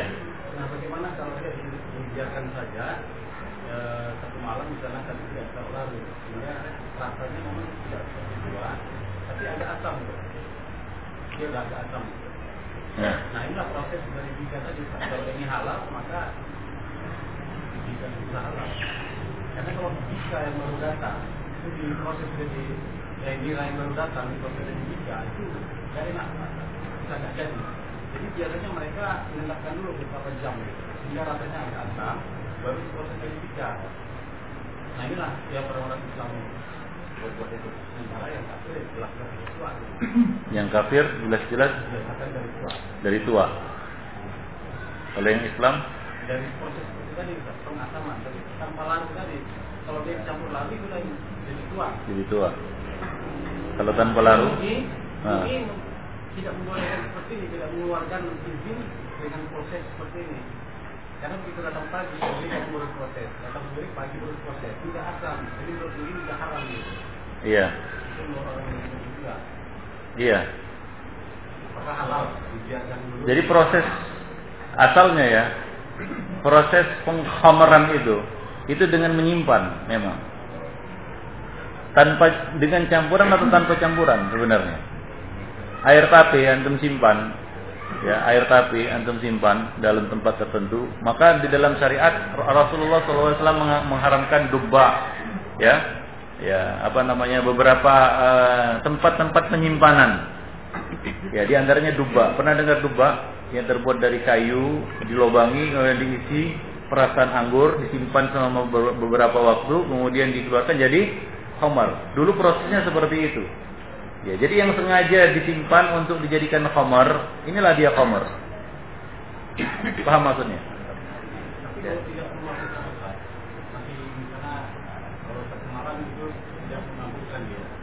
Tapi kalau dipacu dengan zat seperti lagu tadi, ya. itu baru memabukkan. Atau disimpan sampai satu minggu atau tiga hari itu tanpa apa apa itu baru memabukkan. Tapi kalau satu hari yang sekedar asam, ya agak kurang enak gitu. Apakah ini sudah Iya, mungkin di situlah masalah yang sangat susah ya untuk di perlu diteliti lagi gitu. Ya. Jadi kita kembali kepada proses awal pembuatan khamar yang biasa dilakukan dan itu yang diharamkan oleh syariat. Ya Nabi ada di dalam naf mengharamkan beberapa uh, bejana-bejana, tempat penyimpanan-penyimpanan di, di antaranya apa namanya uh, uh, dubak ya. Dubak itu terbuat dari kayu yang dibolongi yang dibuat tempat di dalamnya bisa juga dari kulit dan lain sebagainya Nah itu diisi perasan, baik itu perasan korma, perasan anggur, disimpan selama beberapa hari, lalu jadi khamar. Kalau di barat-barat di dalam drum-drum kan begitu ya, itu disimpan, ya perasan korma itu disimpan jadi wine dan sejenisnya. Itu eh, kalau sekarang bertambah canggih, itu dikasih campuran-campuran. Dulu tidak ada campuran-campuran, dibiarkan saja, lalu dijadi, jadilah dia apa? Khamar. Itu dulu. Nah sekarang ada zat-zat apa namanya semacam uh, ya kita katakan campuran-campuran untuk mempercepat apa namanya prosesnya. Nah ini sama saja sebenarnya, sama saja sebenarnya. Baik. Nah mengenai itu tadi air nira yang sudah di eh, dimalamkan ya atau dibiarkan satu malam atau satu hari hingga berubah jadi asam begitu. Apakah dia sudah jadi khamar atau tidak? Nah ini di sinilah sebenarnya masalah yang perlu diteliti Ya, mungkin juga uh, MUI juga sedang menelitinya atau melakukan penelitian tentang masalah ini. Nah, ya itu tergantung kepada yang membuat, kejujuran yang membuat. Ya. Nah, kalau memang ya, apa namanya air nira itu sudah jadi khamar, maka itu tidak, boleh. Tidak boleh.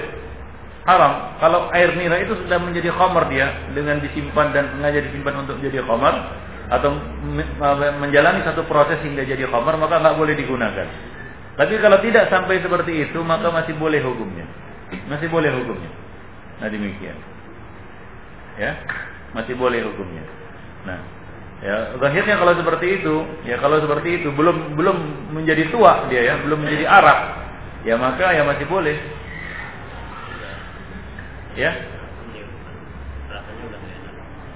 Rasanya sudah nggak enak, tapi belum jadi Arab kan? Belum jadi Arab. Belum jadi Khomer dia ya masih boleh. Nah kalau sudah jadi khomer dia maka nggak boleh. Baik, wallahu alam. Tapi kalau yang dibuat oleh orang-orang yang yang kafir, ya memang dari khomer dia langsung nggak mau pakai proses itu, langsung saja dia beli khomer dia jadikan sebagai uh, bahan untuk membuat uh, bika ambon, maka ini jelas haramnya ya, jelas haramnya. Nah, berhati-hatilah. Ya, saya pribadi nggak begitu suka bika ambon. Ya, tapi ini berlaku bagi orang yang suka bika ambon ya berhati-hatilah kan begitu ya. Karena banyak itu di, dibeli untuk dijadikan oleh-oleh dan seterusnya. Ya. A'lam. Nah, sekarang ada bika ambon yang sudah dapat sertifikat halal dari MUI. Nah, sebenarnya itu masalahnya di proses pengawasannya sebenarnya. Ya, makanya saya katakan kembali kepada kejujuran si pembuat. Ya bisa saja sudah dibiarkannya tiga hari masih dibuatnya juga sebagai jadi bika Ambon kan begitu ya? Sudah jelas-jelas jadi khomer tetap dijadikannya sebagai bahan untuk membuat bika Ambon ini bisa saja. Nah kalau memang seperti itu ya ya masih satu hari dan air tapi juga satu hari ada asam-asamnya masih bisa juga diminum dan nggak memabukkan ya masih nah, itu masih bisa masih halal hukumnya. Baik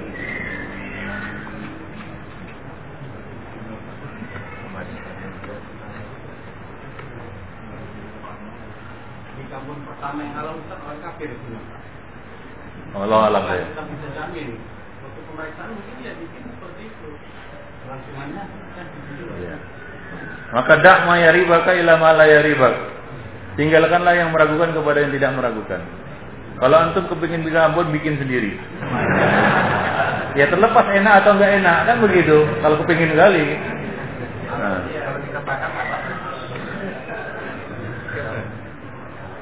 Bolehkah makan ikan lele yang dipelihara dalam lubang WC? Ah, bagus pertanyaannya. Apakah ikan lele itu hanya hidup di lubang WC? Tentu jawabannya tidak. Pasti.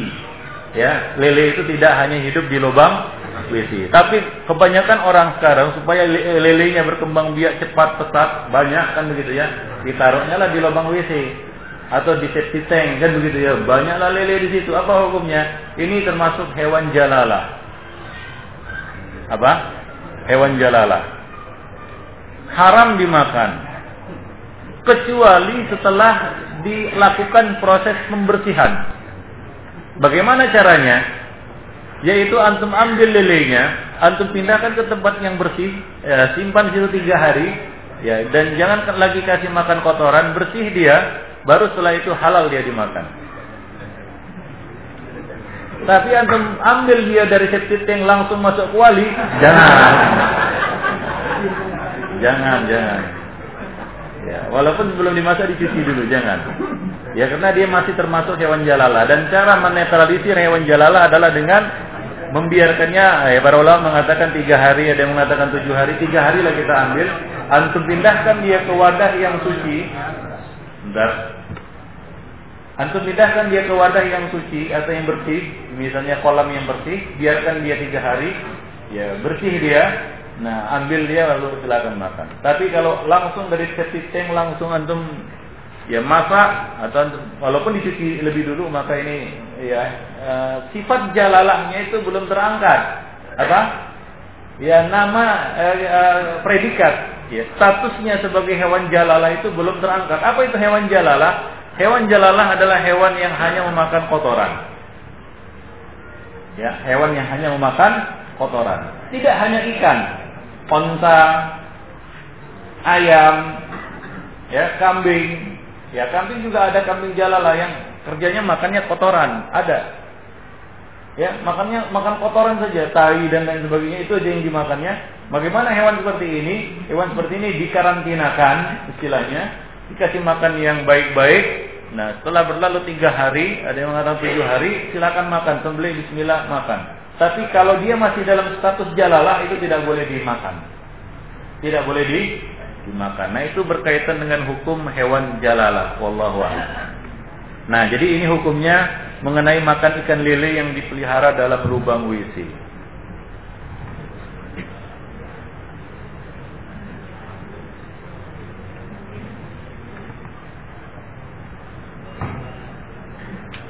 Nah, ini berkaitan dengan dengan bulan Ramadan. Bagaimana cara membayar fidyah? Apakah kita harus membayarnya ke amil zakat Fidyah tidak diserahkan kepada amil zakat. Ini adalah suatu eh, kita katakan pemahaman yang keliru di tengah-tengah kaum muslimin. Fidyah mereka diserahkan dalam bentuk uang kepada amil zakat. Ini tidak diserahkan kepada amil zakat. Ya. Fidyah adalah berupa makanan, ya.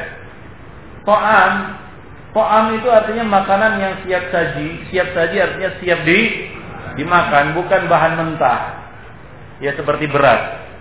Ya, jadi dia nasi yang siap dimakan. Diberikan kepada siapa? Fakir miskin. Ya. Kepada tokmatun lil masakin sebagai bahan makanan untuk orang-orang miskin. Jadi diserahkan kepada orang orang miskin. Ya, kepada orang-orang miskin, fakir miskin. Nah, jadi fidyah itu bentuknya makanan diserahkan dan diberikan kepada fakir miskin sejumlah hari yang kita tinggalkan. Ya, misalnya orang tua renta yang tidak bisa berpuasa lagi 30 hari dia tidak berpuasa itu dibolehkan bagi orang yang tua renta yang tidak mampu berpuasa maka dia boleh mengundang 30 fakir miskin dan dia beri makan sekaligus ya maka sahlah fidyahnya. Para ulama mengatakan tidak ada beda apakah makan siang atau makan malam dan itu yang rajih. Sebagian mengatakan tidak makan siang saja Sebagian mengatakan makan siang dan makan malam. Ya kita katakan makan siang dan makan malam. Ya, sama saja. Ya, nah demikian tidak beda. Baik. Kemudian diserahkan kepada siapa? Kepada fakir miskin, bukan kepada amil zakat. Ya. Nah, ada sebagian orang menyerahkan ya fidyah ini dalam bentuk uang.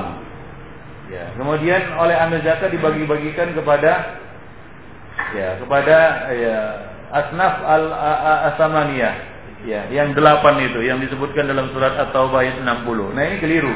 Akhirnya ujung-ujungnya amil zakatnya memakan ya uang fidyah itu. Nah itu tidak boleh. Fidyah ini untuk orang fakir miskin. Ya diberi beri ya dalam bentuk uh, apa? Bahan mah makanan apa hukum imunisasi Bila diharamkan, adakah imunisasi yang halal? Imunisasi ini adalah salah satu bentuk pencegahan dari penyakit, hukumnya mubah. Dengan catatan ya. Bahan-bahan yang digunakan dalam imunisasi ini adalah bahan-bahan yang tidak memudaratkan. Apa? Yang tidak memudaratkan. Nah, apabila ternyata bahan yang dipakai imunisasinya adalah bahan yang bisa memudaratkan, ada efek sampingnya bahkan ya sangat berbahaya, maka tidak boleh. Maka dari itu untuk ini itu dikonsultasikan kepada dokter muslim yang terpercaya, yang mengerti, ya mengerti masalah ini.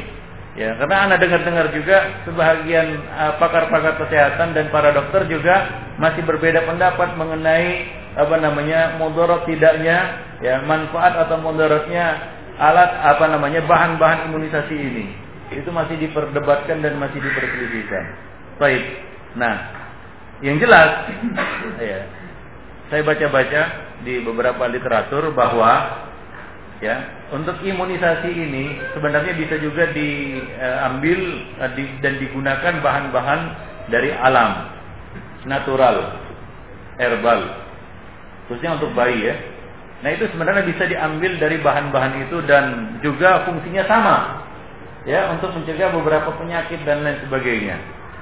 Nah, kalau bisa antum mendapatkan bahan-bahan imunisasi yang seperti itu sifatnya, maka itulah yang terbaik karena tidak mengandung apa namanya efek samping, ya mudarat. Nah, tapi kalau masih meragukan ini bahan bisa mudaratkan atau tidak, ya maka ya jangan dipakai. E, tapi kalau ada pengakuan dan persaksian dari dokter muslim bahwa bahannya tidak mengapa, tidak masalah, ya e, tidak memudaratkan bagi manusia yaitu silakan hukumnya halal saja ya karena dasarnya mencegah dari, diri dari penyakit itu boleh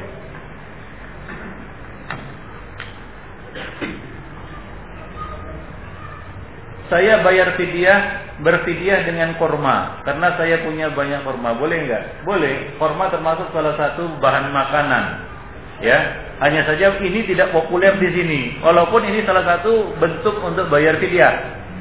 Ya. Korma bahan makanan. Di gandum juga. Antum bayar fidyah dengan gandum boleh nggak? Artinya gandum yang sudah dimasak ya. Gandum gandum yang siap saji. Roti misalnya boleh? Boleh. Sah bayar fidyahnya? Sah. Ya, dengan takaran-takaran yang sudah dijelaskan. Baik.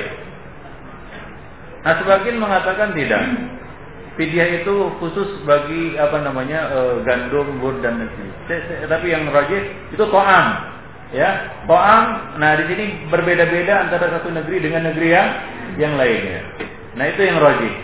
Seperti misalnya di sini nggak ada gandum, di tempat yang lain nggak ada beras, yang ada apa? Sagu. Sebagian tempat tidak ada sagu, yang ada jagung. Nah masing-masing tempat itu berbeda-beda makanan pokoknya. Nah silakan keluarkan fidyah dari makanan pokok yang berlaku di daerah tersebut.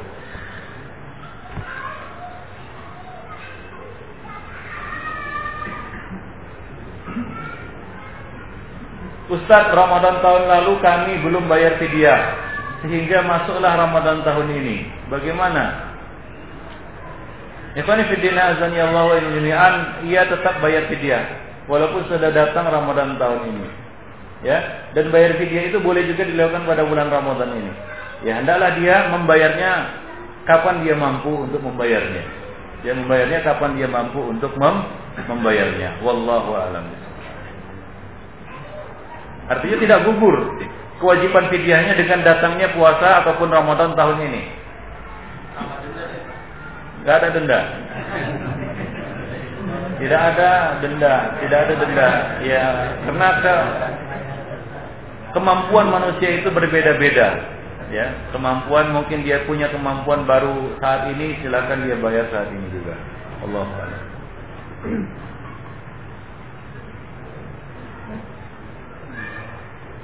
Bagaimana hukum kasur yang terkena air kencing, kemudian disiram air tapi baunya tidak hilang? Apakah kasur tersebut boleh digunakan? Tadi sudah kita sebutkan ya, penjelasan dari para ulama bahwa apabila masih tersisa rasa dan bau, maka artinya benda najis itu belum hilang. Maka dihilangkan dulu baunya. Nah. Dengan apa? Ya banyak sekarang alatnya. alatnya.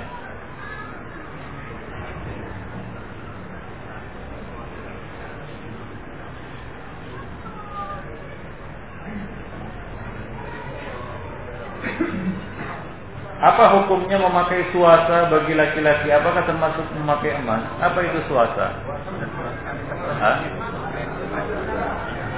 Campuran emas. Ada campuran emasnya di situ. Nah, kalau ada campuran emasnya tidak boleh. Emas sama perak dicampur. Dijadikan cincin. Cincin suasa, nggak boleh. Nah, yang boleh adalah perak murni.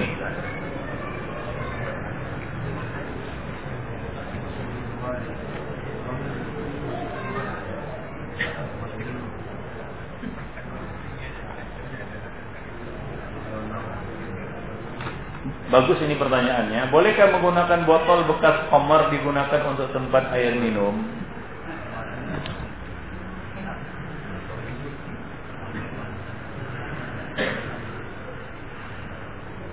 Azani Allah Ini masalahnya luas. Kalau antum tanyakan status botolnya, sucikah dia atau najis? Tentunya jawabnya apa? Suci atau isi air airnya diminum boleh nggak? Hah? Boleh. Ya dicuci dulu lah sampai hilang apa namanya ah, bekas-bekas komernya. Ya airnya suci, botolnya juga suci. Antum minum. Ya sah ataupun halalkah uh, air itu? Halal. Hanya saja di sini masalahnya berkaitan dengan botol yang digunakan sebagai satu merek ya ataupun sebagai satu alamat tanda bagi sebuah satu perkara yang diharamkan. Ya. Nah ini tidak layak dan tidak dibolehkan antum bertolong menolong ataupun membantu untuk me mengiklankan ya karena khamr itu diharamkan banyak ya yang membawa, yang menjual, yang menuangkan kan begitu ya. Nah, khawatirnya jatuhnya ke situ. Yaitu antum termasuk yang mempopulerkan dan apa namanya? Me, menyebarkan lah kita katakan ya. Melestarikan hal-hal yang berbau homer. Maksudnya bukan ada bau homernya bukan, tapi ada unsur tolong menolong di situ dengan apa? Dengan produsen homer ini. Nah, nah kalaulah pemerintah saja itu memakai apa namanya? Kalau memusnahkan homer itu mereka pakai apa? Bulldozer atau jenisnya mesin giling, ya. Seperti bumi kata orang Malaysia, itu dihancurkan kan begitu ya?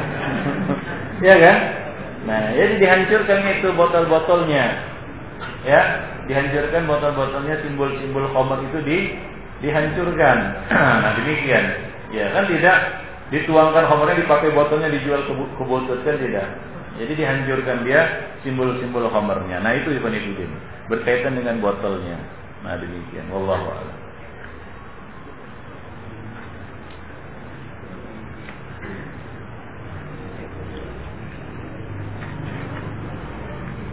Apa hukumnya makan durian bagi penderita penyakit hipertensi ataupun kolesterol tinggi? Karena secara kesehatan durian bisa memperburuk kondisi kesehatannya. Durian hukumnya halal ya Halal durian. Ya, cuma masalah toyibannya ini masalah lain.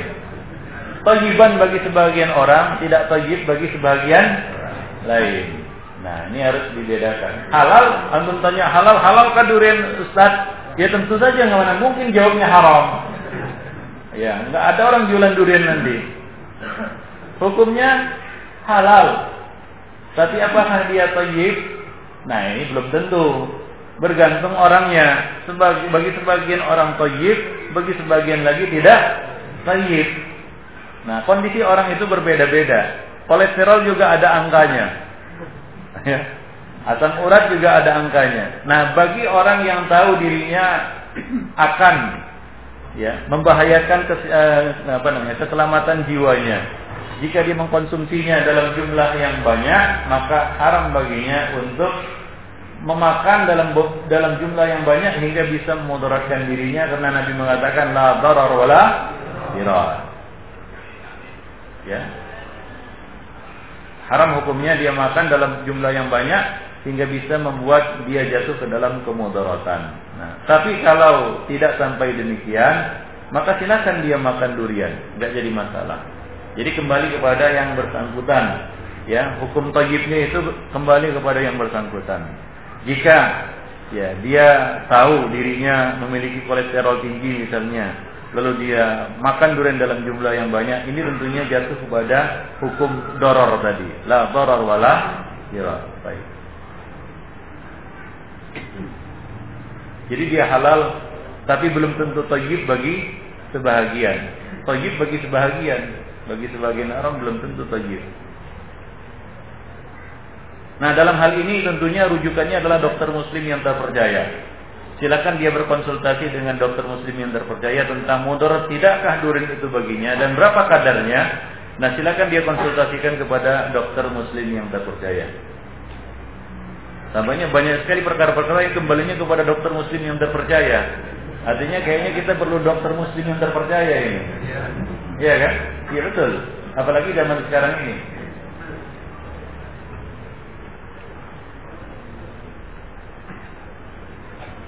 Apa standar miskin Ustaz?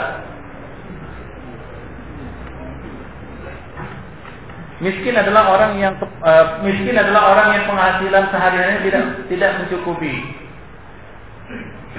Ya.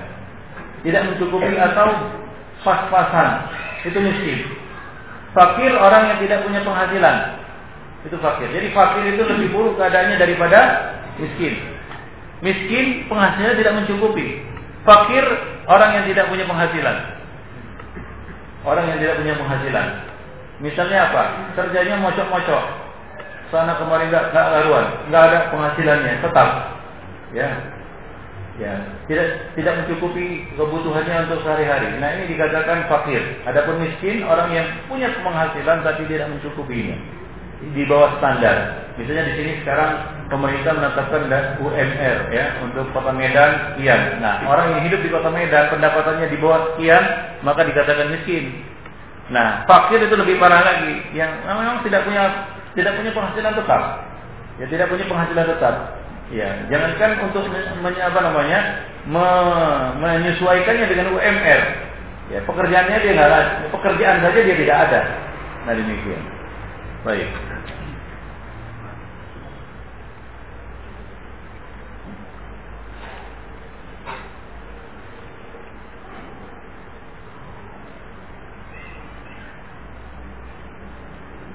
Saya membayar fidyah dengan memberikannya kepada jiran tetangga. Apakah itu sudah boleh? Ya boleh. Asalkan jiran tetangga itu bukan ayah kita atau ibu kita. Ya, itu tidak boleh. Tidak boleh membayar fidyah kepada ayah ibu. Karena memberi nafkah kepada ayah ibu itu hukumnya wajib. Membayar fidyah wajib. Ya, maka tidak boleh bertemu dua kewajiban ini dalam satu waktu. Paham? Antum membayar fidyah sekaligus menunaikan kewajiban. Tidak, tidak boleh. Jadi harus dibedakan. Nah, jadi tidak boleh memberikan uh, fidyah kepada orang tua ataupun uh, apa orang yang wajib kita nafkahi. Orang yang wajib kita nafkahi.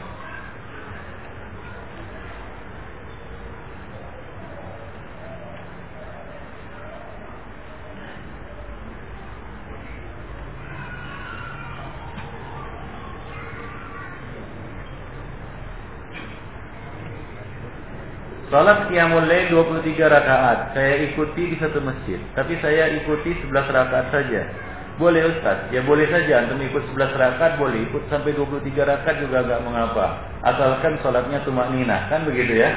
Nah, karena mengenai pembatasan rakaat ini para ulama berbeda pendapat. Ya, sebagian mengatakan salat malam itu tidak ada batasan rakaatnya, sebagian membatasi 11. Dan kita sering menyampaikan di sini, saya sendiri memilih yang tidak membatasi jumlah rakaat dan itu pendapat jumhur ulama. Wallahu alam. Tapi kalau antum ikut misalnya imam 23 rakaat, antum ikut 11 rakaat saja itu tidak jadi masalah. Wallahu alam bisawab.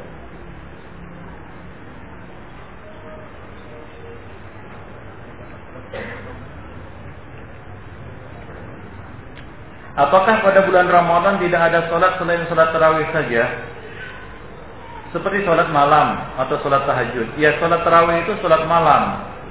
Hanya saja pada bulan Ramadan dia disebut sholat tarawih.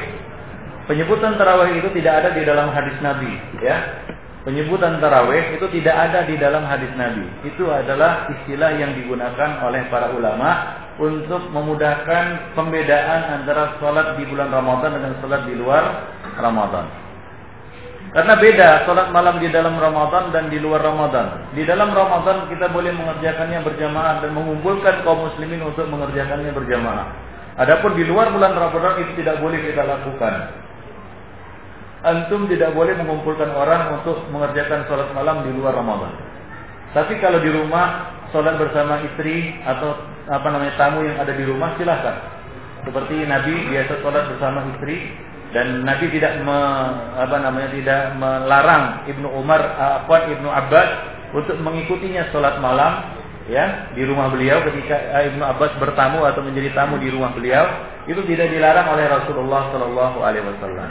Tapi mengumpulkan manusia untuk sholat malam di luar Ramadan itu hukumnya bid'ah. Seperti ya mabit-mabit yang dilakukan oleh uh, sebahagian kelompok atau mabit malam bina iman dan takwa. Itu namanya mabit, bukan mabit di Mina. Lalu mereka mengadakan sholat berjamaah malam-malam bersama-sama, kan begitu ya? Nah, nah itu bid'ah, tidak pernah dilakukan oleh para salaf. Apa maksud setan dan iblis dibelenggu di bulan Ramadan? Ya seperti yang disebutkan dalam hadis. Ya, wasuffidatus syayatin wa jin. Kemudian di, dibelenggulah ya iblis ya. Ataupun setan dan maralatul jin. Jin-jin yang durhaka. Dari jadi setan yang dibelenggu pada bulan Ramadan ini adalah setan dari kalangan jin. Mereka lah yang dibelenggu. Ya bagaimana belenggunya? Wallahu alam. Nabi tidak menjelaskan kaifiatnya. Antum imani saja. Ya apakah dia dibelenggu begini tangannya kakinya nggak bisa gerak-gerak gini? Ya itu jangan dibayangkan seperti itu. Nggak ada itu ya. Nah sebagian orang mungkin wah dia dibelenggu ada yang mengatakan wah dia tidak bisa menjalankan fungsinya dengan baik, ya dia apa namanya terhalang dan lain sebagainya itu tidak ada penjelasannya. Nabi cuma mengabarkan bahwa ya setan-setan itu dibelenggu, setan-setan dari kalangan apa? Jin. Nah, bagaimana bentuknya, kaifiatnya tidak dijelaskan oleh Nabi. Jadi antum imani saja.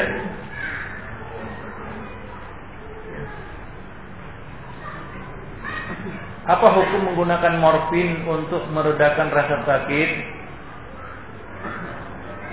Nah ini bagus juga nih pertanyaan. Ini ada di dalam apa namanya fatwa-fatwa seputar pengobatan dan kesehatan ya, saya bin Jibrin. Anda pernah lihat bukunya fatwa-fatwa seputar pengobatan dan kesehatan ya saya bin Jibrin yang sudah diterjemahkan sudah lama itu ya. Jadi di, disebutkan bahwa boleh ya menggunakan itu untuk e, membius, untuk apa namanya? Untuk anestesi. Ya anestesi biasanya pakai itu ya dan belum di, belum darurat loh hukumnya darurat ya karena tidak ada belum ada ditemukan alat-alat lain untuk apa namanya meng, meredakan atau menghilangkan rasa sakit. Kalau antum mencabut gigi itu disuntik apa? Obat bius. Itu dari apa? Dari apa itu? Pak Abu Fatul dari apa ya? Ada yang dokter di sini? Ada yang dokter? Ada. Ada yang dokter? Gak ada dokter di sini. Gak ada satu pun dokter di kalangan kita. Waduh, ayah ini. Kepada siapa kita berkonsultasi nanti mengenai masalah-masalah yang ada kaitannya dengan kesehatan? Lagi absen ya. Kira-kira, ya, kira-kira, kira-kira juga susah ini. Ya, uh, obat bius itu mengandung morfin atau tidak? Mengandung ya, kayaknya mengandung. Nah, itu tidak ada cara lain untuk sekarang ini, ya, sebagai pengganti morfin untuk menghilangkan rasa sakit. Maka hukumnya darurat. Ya, digunakan sebatas ya menurut kadar yang di, dibolehkan. Nah demikian. Di pengobatan Cina, ya, mereka ada uh, semacam bius selain morfin. Ya, bius selain morfin dengan totok. Tahu totok? Otot darah ya hingga bagian tertentu itu tidak merasakan sakit. Cuma ini kan tidak umum. Ya. Enggak lantas antum mau cabut gigi kemudian cari orang ahli toto sekarang susah. cari ahli toto ke mana mau cabut gigi udah ngerang apa namanya sudah misalnya mau cabut gigi kan begitu ya ya terpaksa suntik itu darurat. Nah hukumnya darurat Ikhwan tidak mengapa. Ya, baik. Karena belum pernah ada dengar orang yang sanggup cabut gigi tanpa di dibius. Sakit kali lah. Ya, itu bisa bisa mudarat ya.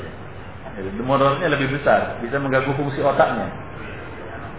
Ya, antum cabut gigi tanpa dibius. Ada yang pernah mencoba di sini? Cabut gigi tanpa bius. Wah sakit kali, nggak mungkin. Dia nggak bisa nahannya, kan begitu ya. Mudarat baginya. Jadi ya terpaksa dia pakai obat bius, kan begitu ya. Nah, obat bius itu Allah alam mungkin mengandung morfin. Ya, barangkali ini saya belum bisa memastikan karena nggak ada dokter di sini. Nah, toy. Nah, kalau itu pakai morfin juga nggak mengapa. Itu hukumnya darurat. Baik. Apa hukum zakat profesi? Ya, zakat profesi tidak ada. Ya, profesi tidak bisa dijakati dan tidak ada zakatnya. Ya, banyak profesi pada zaman Nabi, tapi tidak ada Nabi mengambil zakat dari mereka. Ya, ada profesinya pedagang seperti Abdurrahman bin Auf yang ahli dagang, pakar dagang hingga dikatakan kalaulah emas apa namanya batu diserahkan kepada Abdurrahman bin Auf, maka dia bisa balik menjadi menjadi emas. Itu Abdurrahman bin Auf, ahli dagang dan memiliki harta banyak dari perdagangannya. Tapi Nabi tidak pernah menarik zakat dari apa? Dari perdagangan yang dimiliki oleh Abdurrahman bin Auf. Demikian pula profesi-profesi lain yang ada pada zaman Nabi. Ada di zaman Nabi itu Najjar. Najjar tahu. Najjar itu tukang kayu. Dan yang membuat e, mimbar Nabi itu e, seorang Najjar yaitu tukang kayu yang terkenal di Madinah. Nabi, tapi Nabi tidak pernah mengambil upah apa afwan zakat dari mana? Dari profesinya itu. Ya demikian pula pada zaman Nabi ada al-haddad yaitu tukang pandai besi. Itu profesi juga. Tapi Nabi tidak pernah menarik zakat dari para pandai besi. Demikian juga pada zaman Nabi ada khayyat, tukang jahit. Ada. Tapi Nabi tidak pernah menarik zakat dari para tukang jahit pada zaman beliau. Artinya profesi banyak, apalagi sekarang kan begitu ya. Banyak profesi di samping pedagang ya. Ya, apa namanya? Penyedia jasa sekarang ini sangat banyak, bermacam-macam. Ya. Nah, demikian. Ada jasa otak, ada jasa apa namanya? ya tenaga kasar kan begitu. Nah semuanya itu ber apa namanya berpenghasilan lah istilahnya. Tapi Nabi tidak pernah menarik zakat dari mereka. Jadi tidak ada zakat profesi di dalam Islam. Yang ada zakat emas dan peraknya, dinar dan dirhamnya, uangnya. Ya, mata uang sekarang itu posisinya adalah posisi emas dan perak, dinar dan dirham. Karena ada wacana juga sekarang mau dibalikkan. Ya eh, apa namanya mata uang dibalikkan ke mana? Ke dinar dan dirham. Mau menggunakan kembali dinar dan dirham. Ya bisa itu memang asalnya itu. Ya cuma karena apa namanya pergeseran zaman ya digunakanlah mata uang mata uang sekarang. Nah di beberapa daerah di Malaysia seperti di Kelantan itu sudah digunakan uh, penggunaan apa namanya dinar dan dirham atau dengar ini informasi ini. Yaitu di Kelantan di salah satu apa namanya e, daerah di Malaysia itu sudah digunakan e, alat tukar dinar dan dirham. Itu disahkan sebagai alat tukar di sana di samping ringgit. Ya di samping ringgit. Nah itu baru diterapkan di, di Kelantan. Nah, wallahu alam. Baik. Jadi yang dikeluarkan adalah zakat emas dan peraknya uangnya uang yang disimpannya uang yang ada di dalam tabungannya apabila sudah mencapai nisab emas dan perak dan sudah sampai satu haul maka keluarkanlah zakatnya.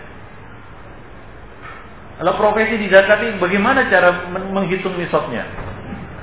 Ya maka mereka pun membuat kias-kias yang yang sebenarnya kias ma'al farik atau kias fasid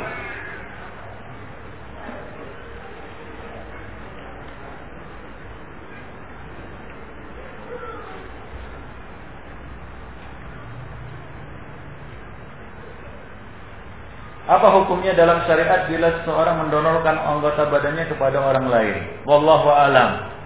Ana nggak tahu ini. Ya.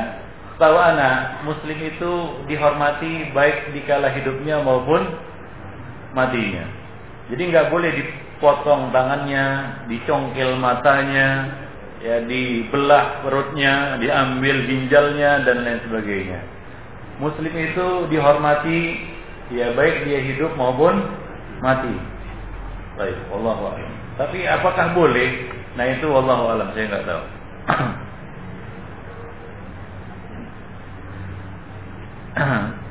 Bid'ahkah Ustaz? Baru-baru ini Anda lihat ada Al-Quran untuk mempermudah membaca diberi warna-warni di setiap tajwidnya. Kalau bentuknya hanya seperti ini, ini nggak mengapa, asalkan tidak merubah bentuk dan tulisannya.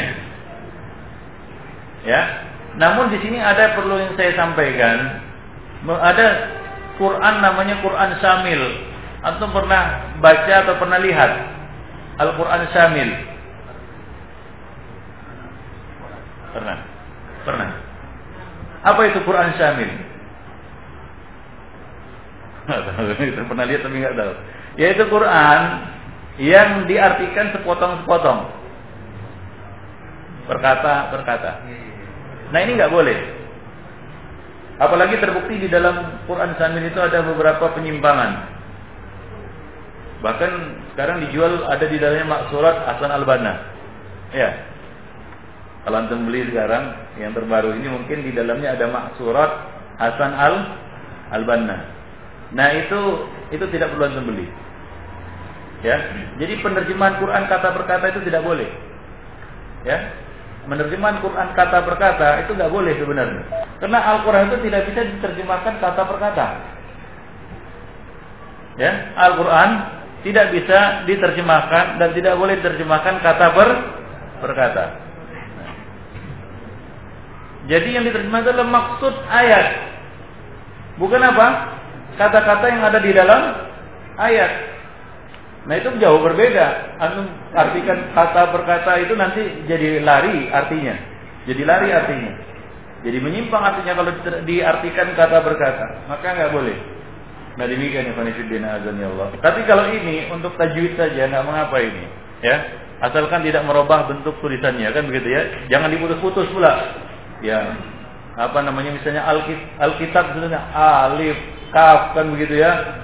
Ta gitu dipisah-pisah nggak boleh. Tapi kalau tulisannya seperti itu cuma warnanya beda-beda itu nggak nggak jadi masalah. Wallahu a'lam bishawab. Ya, anak namanya Quran tajwid ya. Saya juga pernah melihat ini.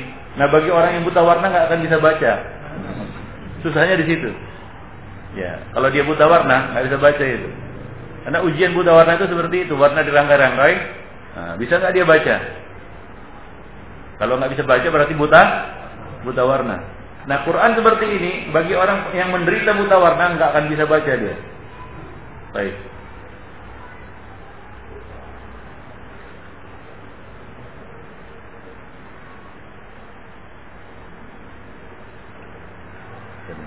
Nah, mengenai najis kalau baunya masih ada dihilangkan dulu baunya. Ya, pertanyaan yang sama itu, najis kalau baunya masih ada maka dihilangkan dulu baunya.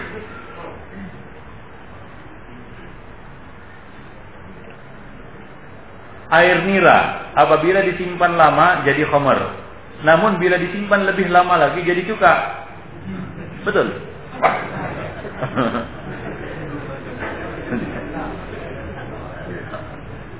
Kalau seperti ini, ya kalau seperti yang diceritakan di dalam pertanyaan ini ya berarti halal dia. Karena asalnya nira. Kemudian di, ya, diproses jadi cuka. Ya proses selama di dalam proses apa namanya pembuatan menjadi cuka ini ada proses tahmir namanya, pengkamaran itu tidak jadi masalah. Paham maksudnya? Tidak jadi masalah. Mungkin ini berlaku juga pada apa namanya? Bika Ambon tadi.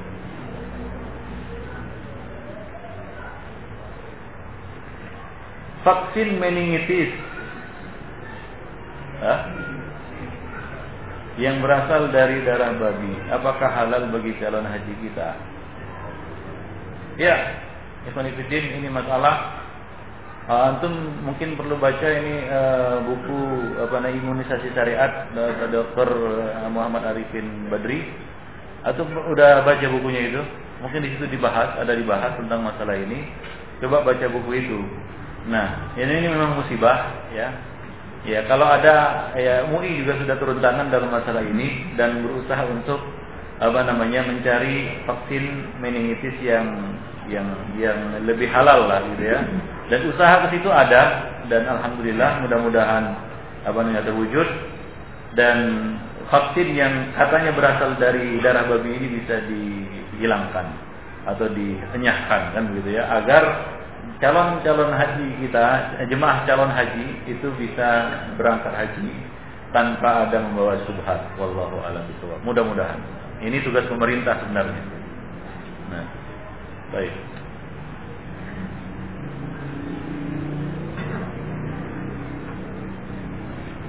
Bolehkah menghabiskan kita makanan pada waktu sahur tapi azan subuh sudah masuk?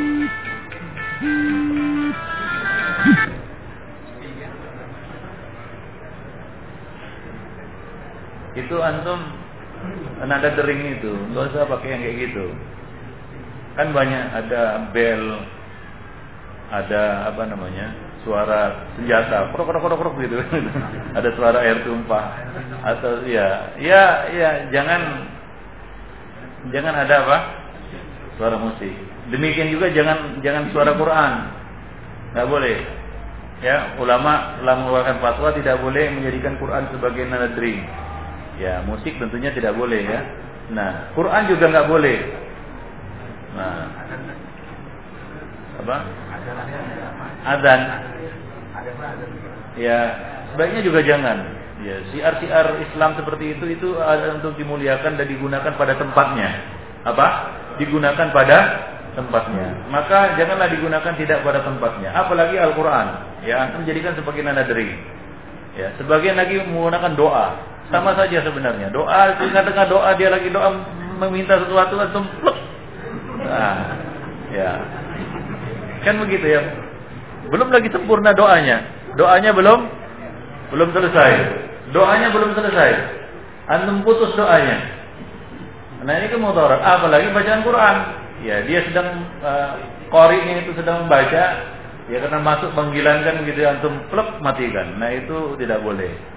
Nah jadi hendaknya antum bisa menggunakan nada dering yang aman saja, ya, yang standar. Ada yang bertanya, Ustaz kalau HP Cina, ada sebagian HP Cina nggak ada yang semuanya musik katanya. Ya, gimana Ustaz? Ya sudah, jangan beli HP Cina.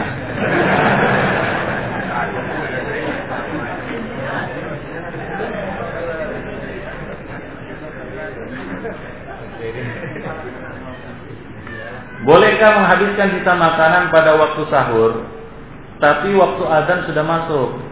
Untuk menghabiskan sisa makanan ini boleh hukumnya.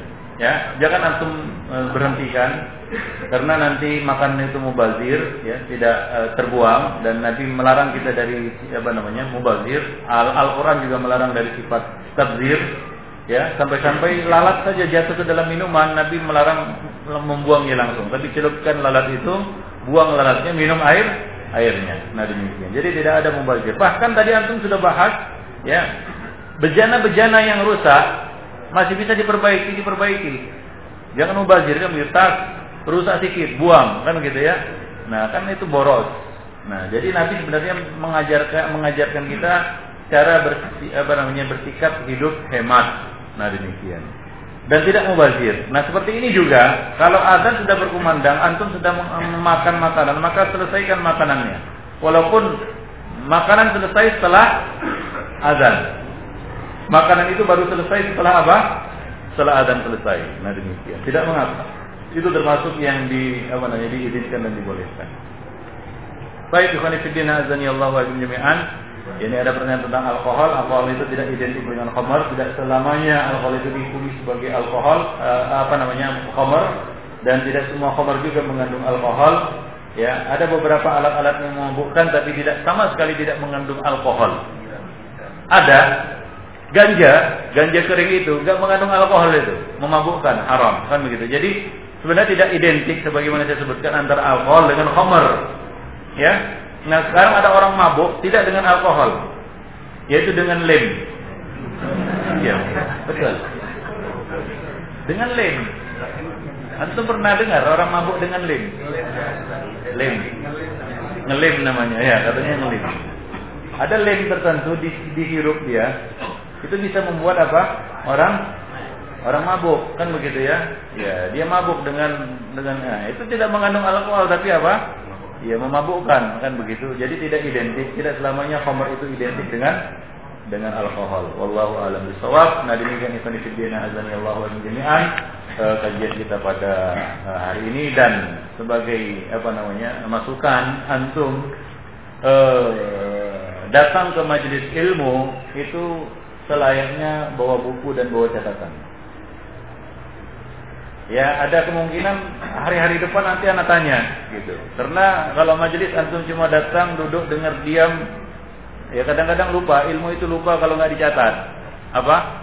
Ilmu itu lupa kalau hilang dia, kalau tidak di dicatat. Maka antum datang ke majelis ilmu itu harus dengan senjata. Sama seperti antum datang ke medan perang tanpa senjata, ya nanti mati ketembak musuh. Ya, maka antum datang ke majelis ilmu salah satu adabnya adalah dengan membawa catatan, buku catatan. Itu dibiasakan. Di taklim mana pun, bukan hanya di sini, Antum datang ke majelis itu catat majelis ini tanggal ini kan begitu ya. Hingga antum dapat merekam dan me, apa namanya menyimpan ilmu yang antum dapat. Ya jadi eh, sebagian orang datang ke majelis tangan kosong. Entah karena apa namanya daya ingatnya yang luar biasa atau karena dia datang sambilan saja kan begitu ya atau dia datang dengan tujuan lainnya wallahu alam tapi yang jelas dia datang tanpa persiapan. Nah, jadi dibiasakan. Antum datang dengan apa? Dengan persiapan, dengan buku kan. Antum antum tahu ini kita membahas bulu-bulu maram. Ya antum miliki bukunya. Ya, ya, sebagai apa namanya sebagai bahan untuk rujukan dan untuk pelajarinya di rumah, kemudian catatan. Ya, catatan. Nah, kalau antum ya tentunya apa namanya sayang kalau buku itu dicoret-coret, ya antum sediakan buku catatan khusus. Ya, karena buku sekarang nggak seperti, seperti buku dulu. Kalau buku-buku dulu itu bukunya sebesar meja ini. Antum pernah lihat buku sebesar meja ini? Nah, dulu kita belajar bukunya sebesar meja ini. Wah, itu besar begitu ya. Jadi bisa dicatat-catat begitu. Nah, sekarang kan buku kecil-kecil seperti itu kan gitu ya. Nah, kalau dicatat pun nggak ada ruang. Nah, demikian. Jadi antum mau buku catatan, ada buku catatan, ada buku pelajaran kan begitu. Nah itu namanya datang ke majelis dengan datang ke majelis ilmu. Nah demikian itu nifidina azani Allah. Nah itu saja mungkin ya, apa namanya majelis kita pada hari ini. Mudah-mudahan bermanfaat bagi saya dan bagi antum sekalian. Aku lu qouli hadza wa astaghfirullah li wa lakum muslimin. Innahu huwal ghafurur rahim. Ya, baik, yang dulu apa namanya ada buku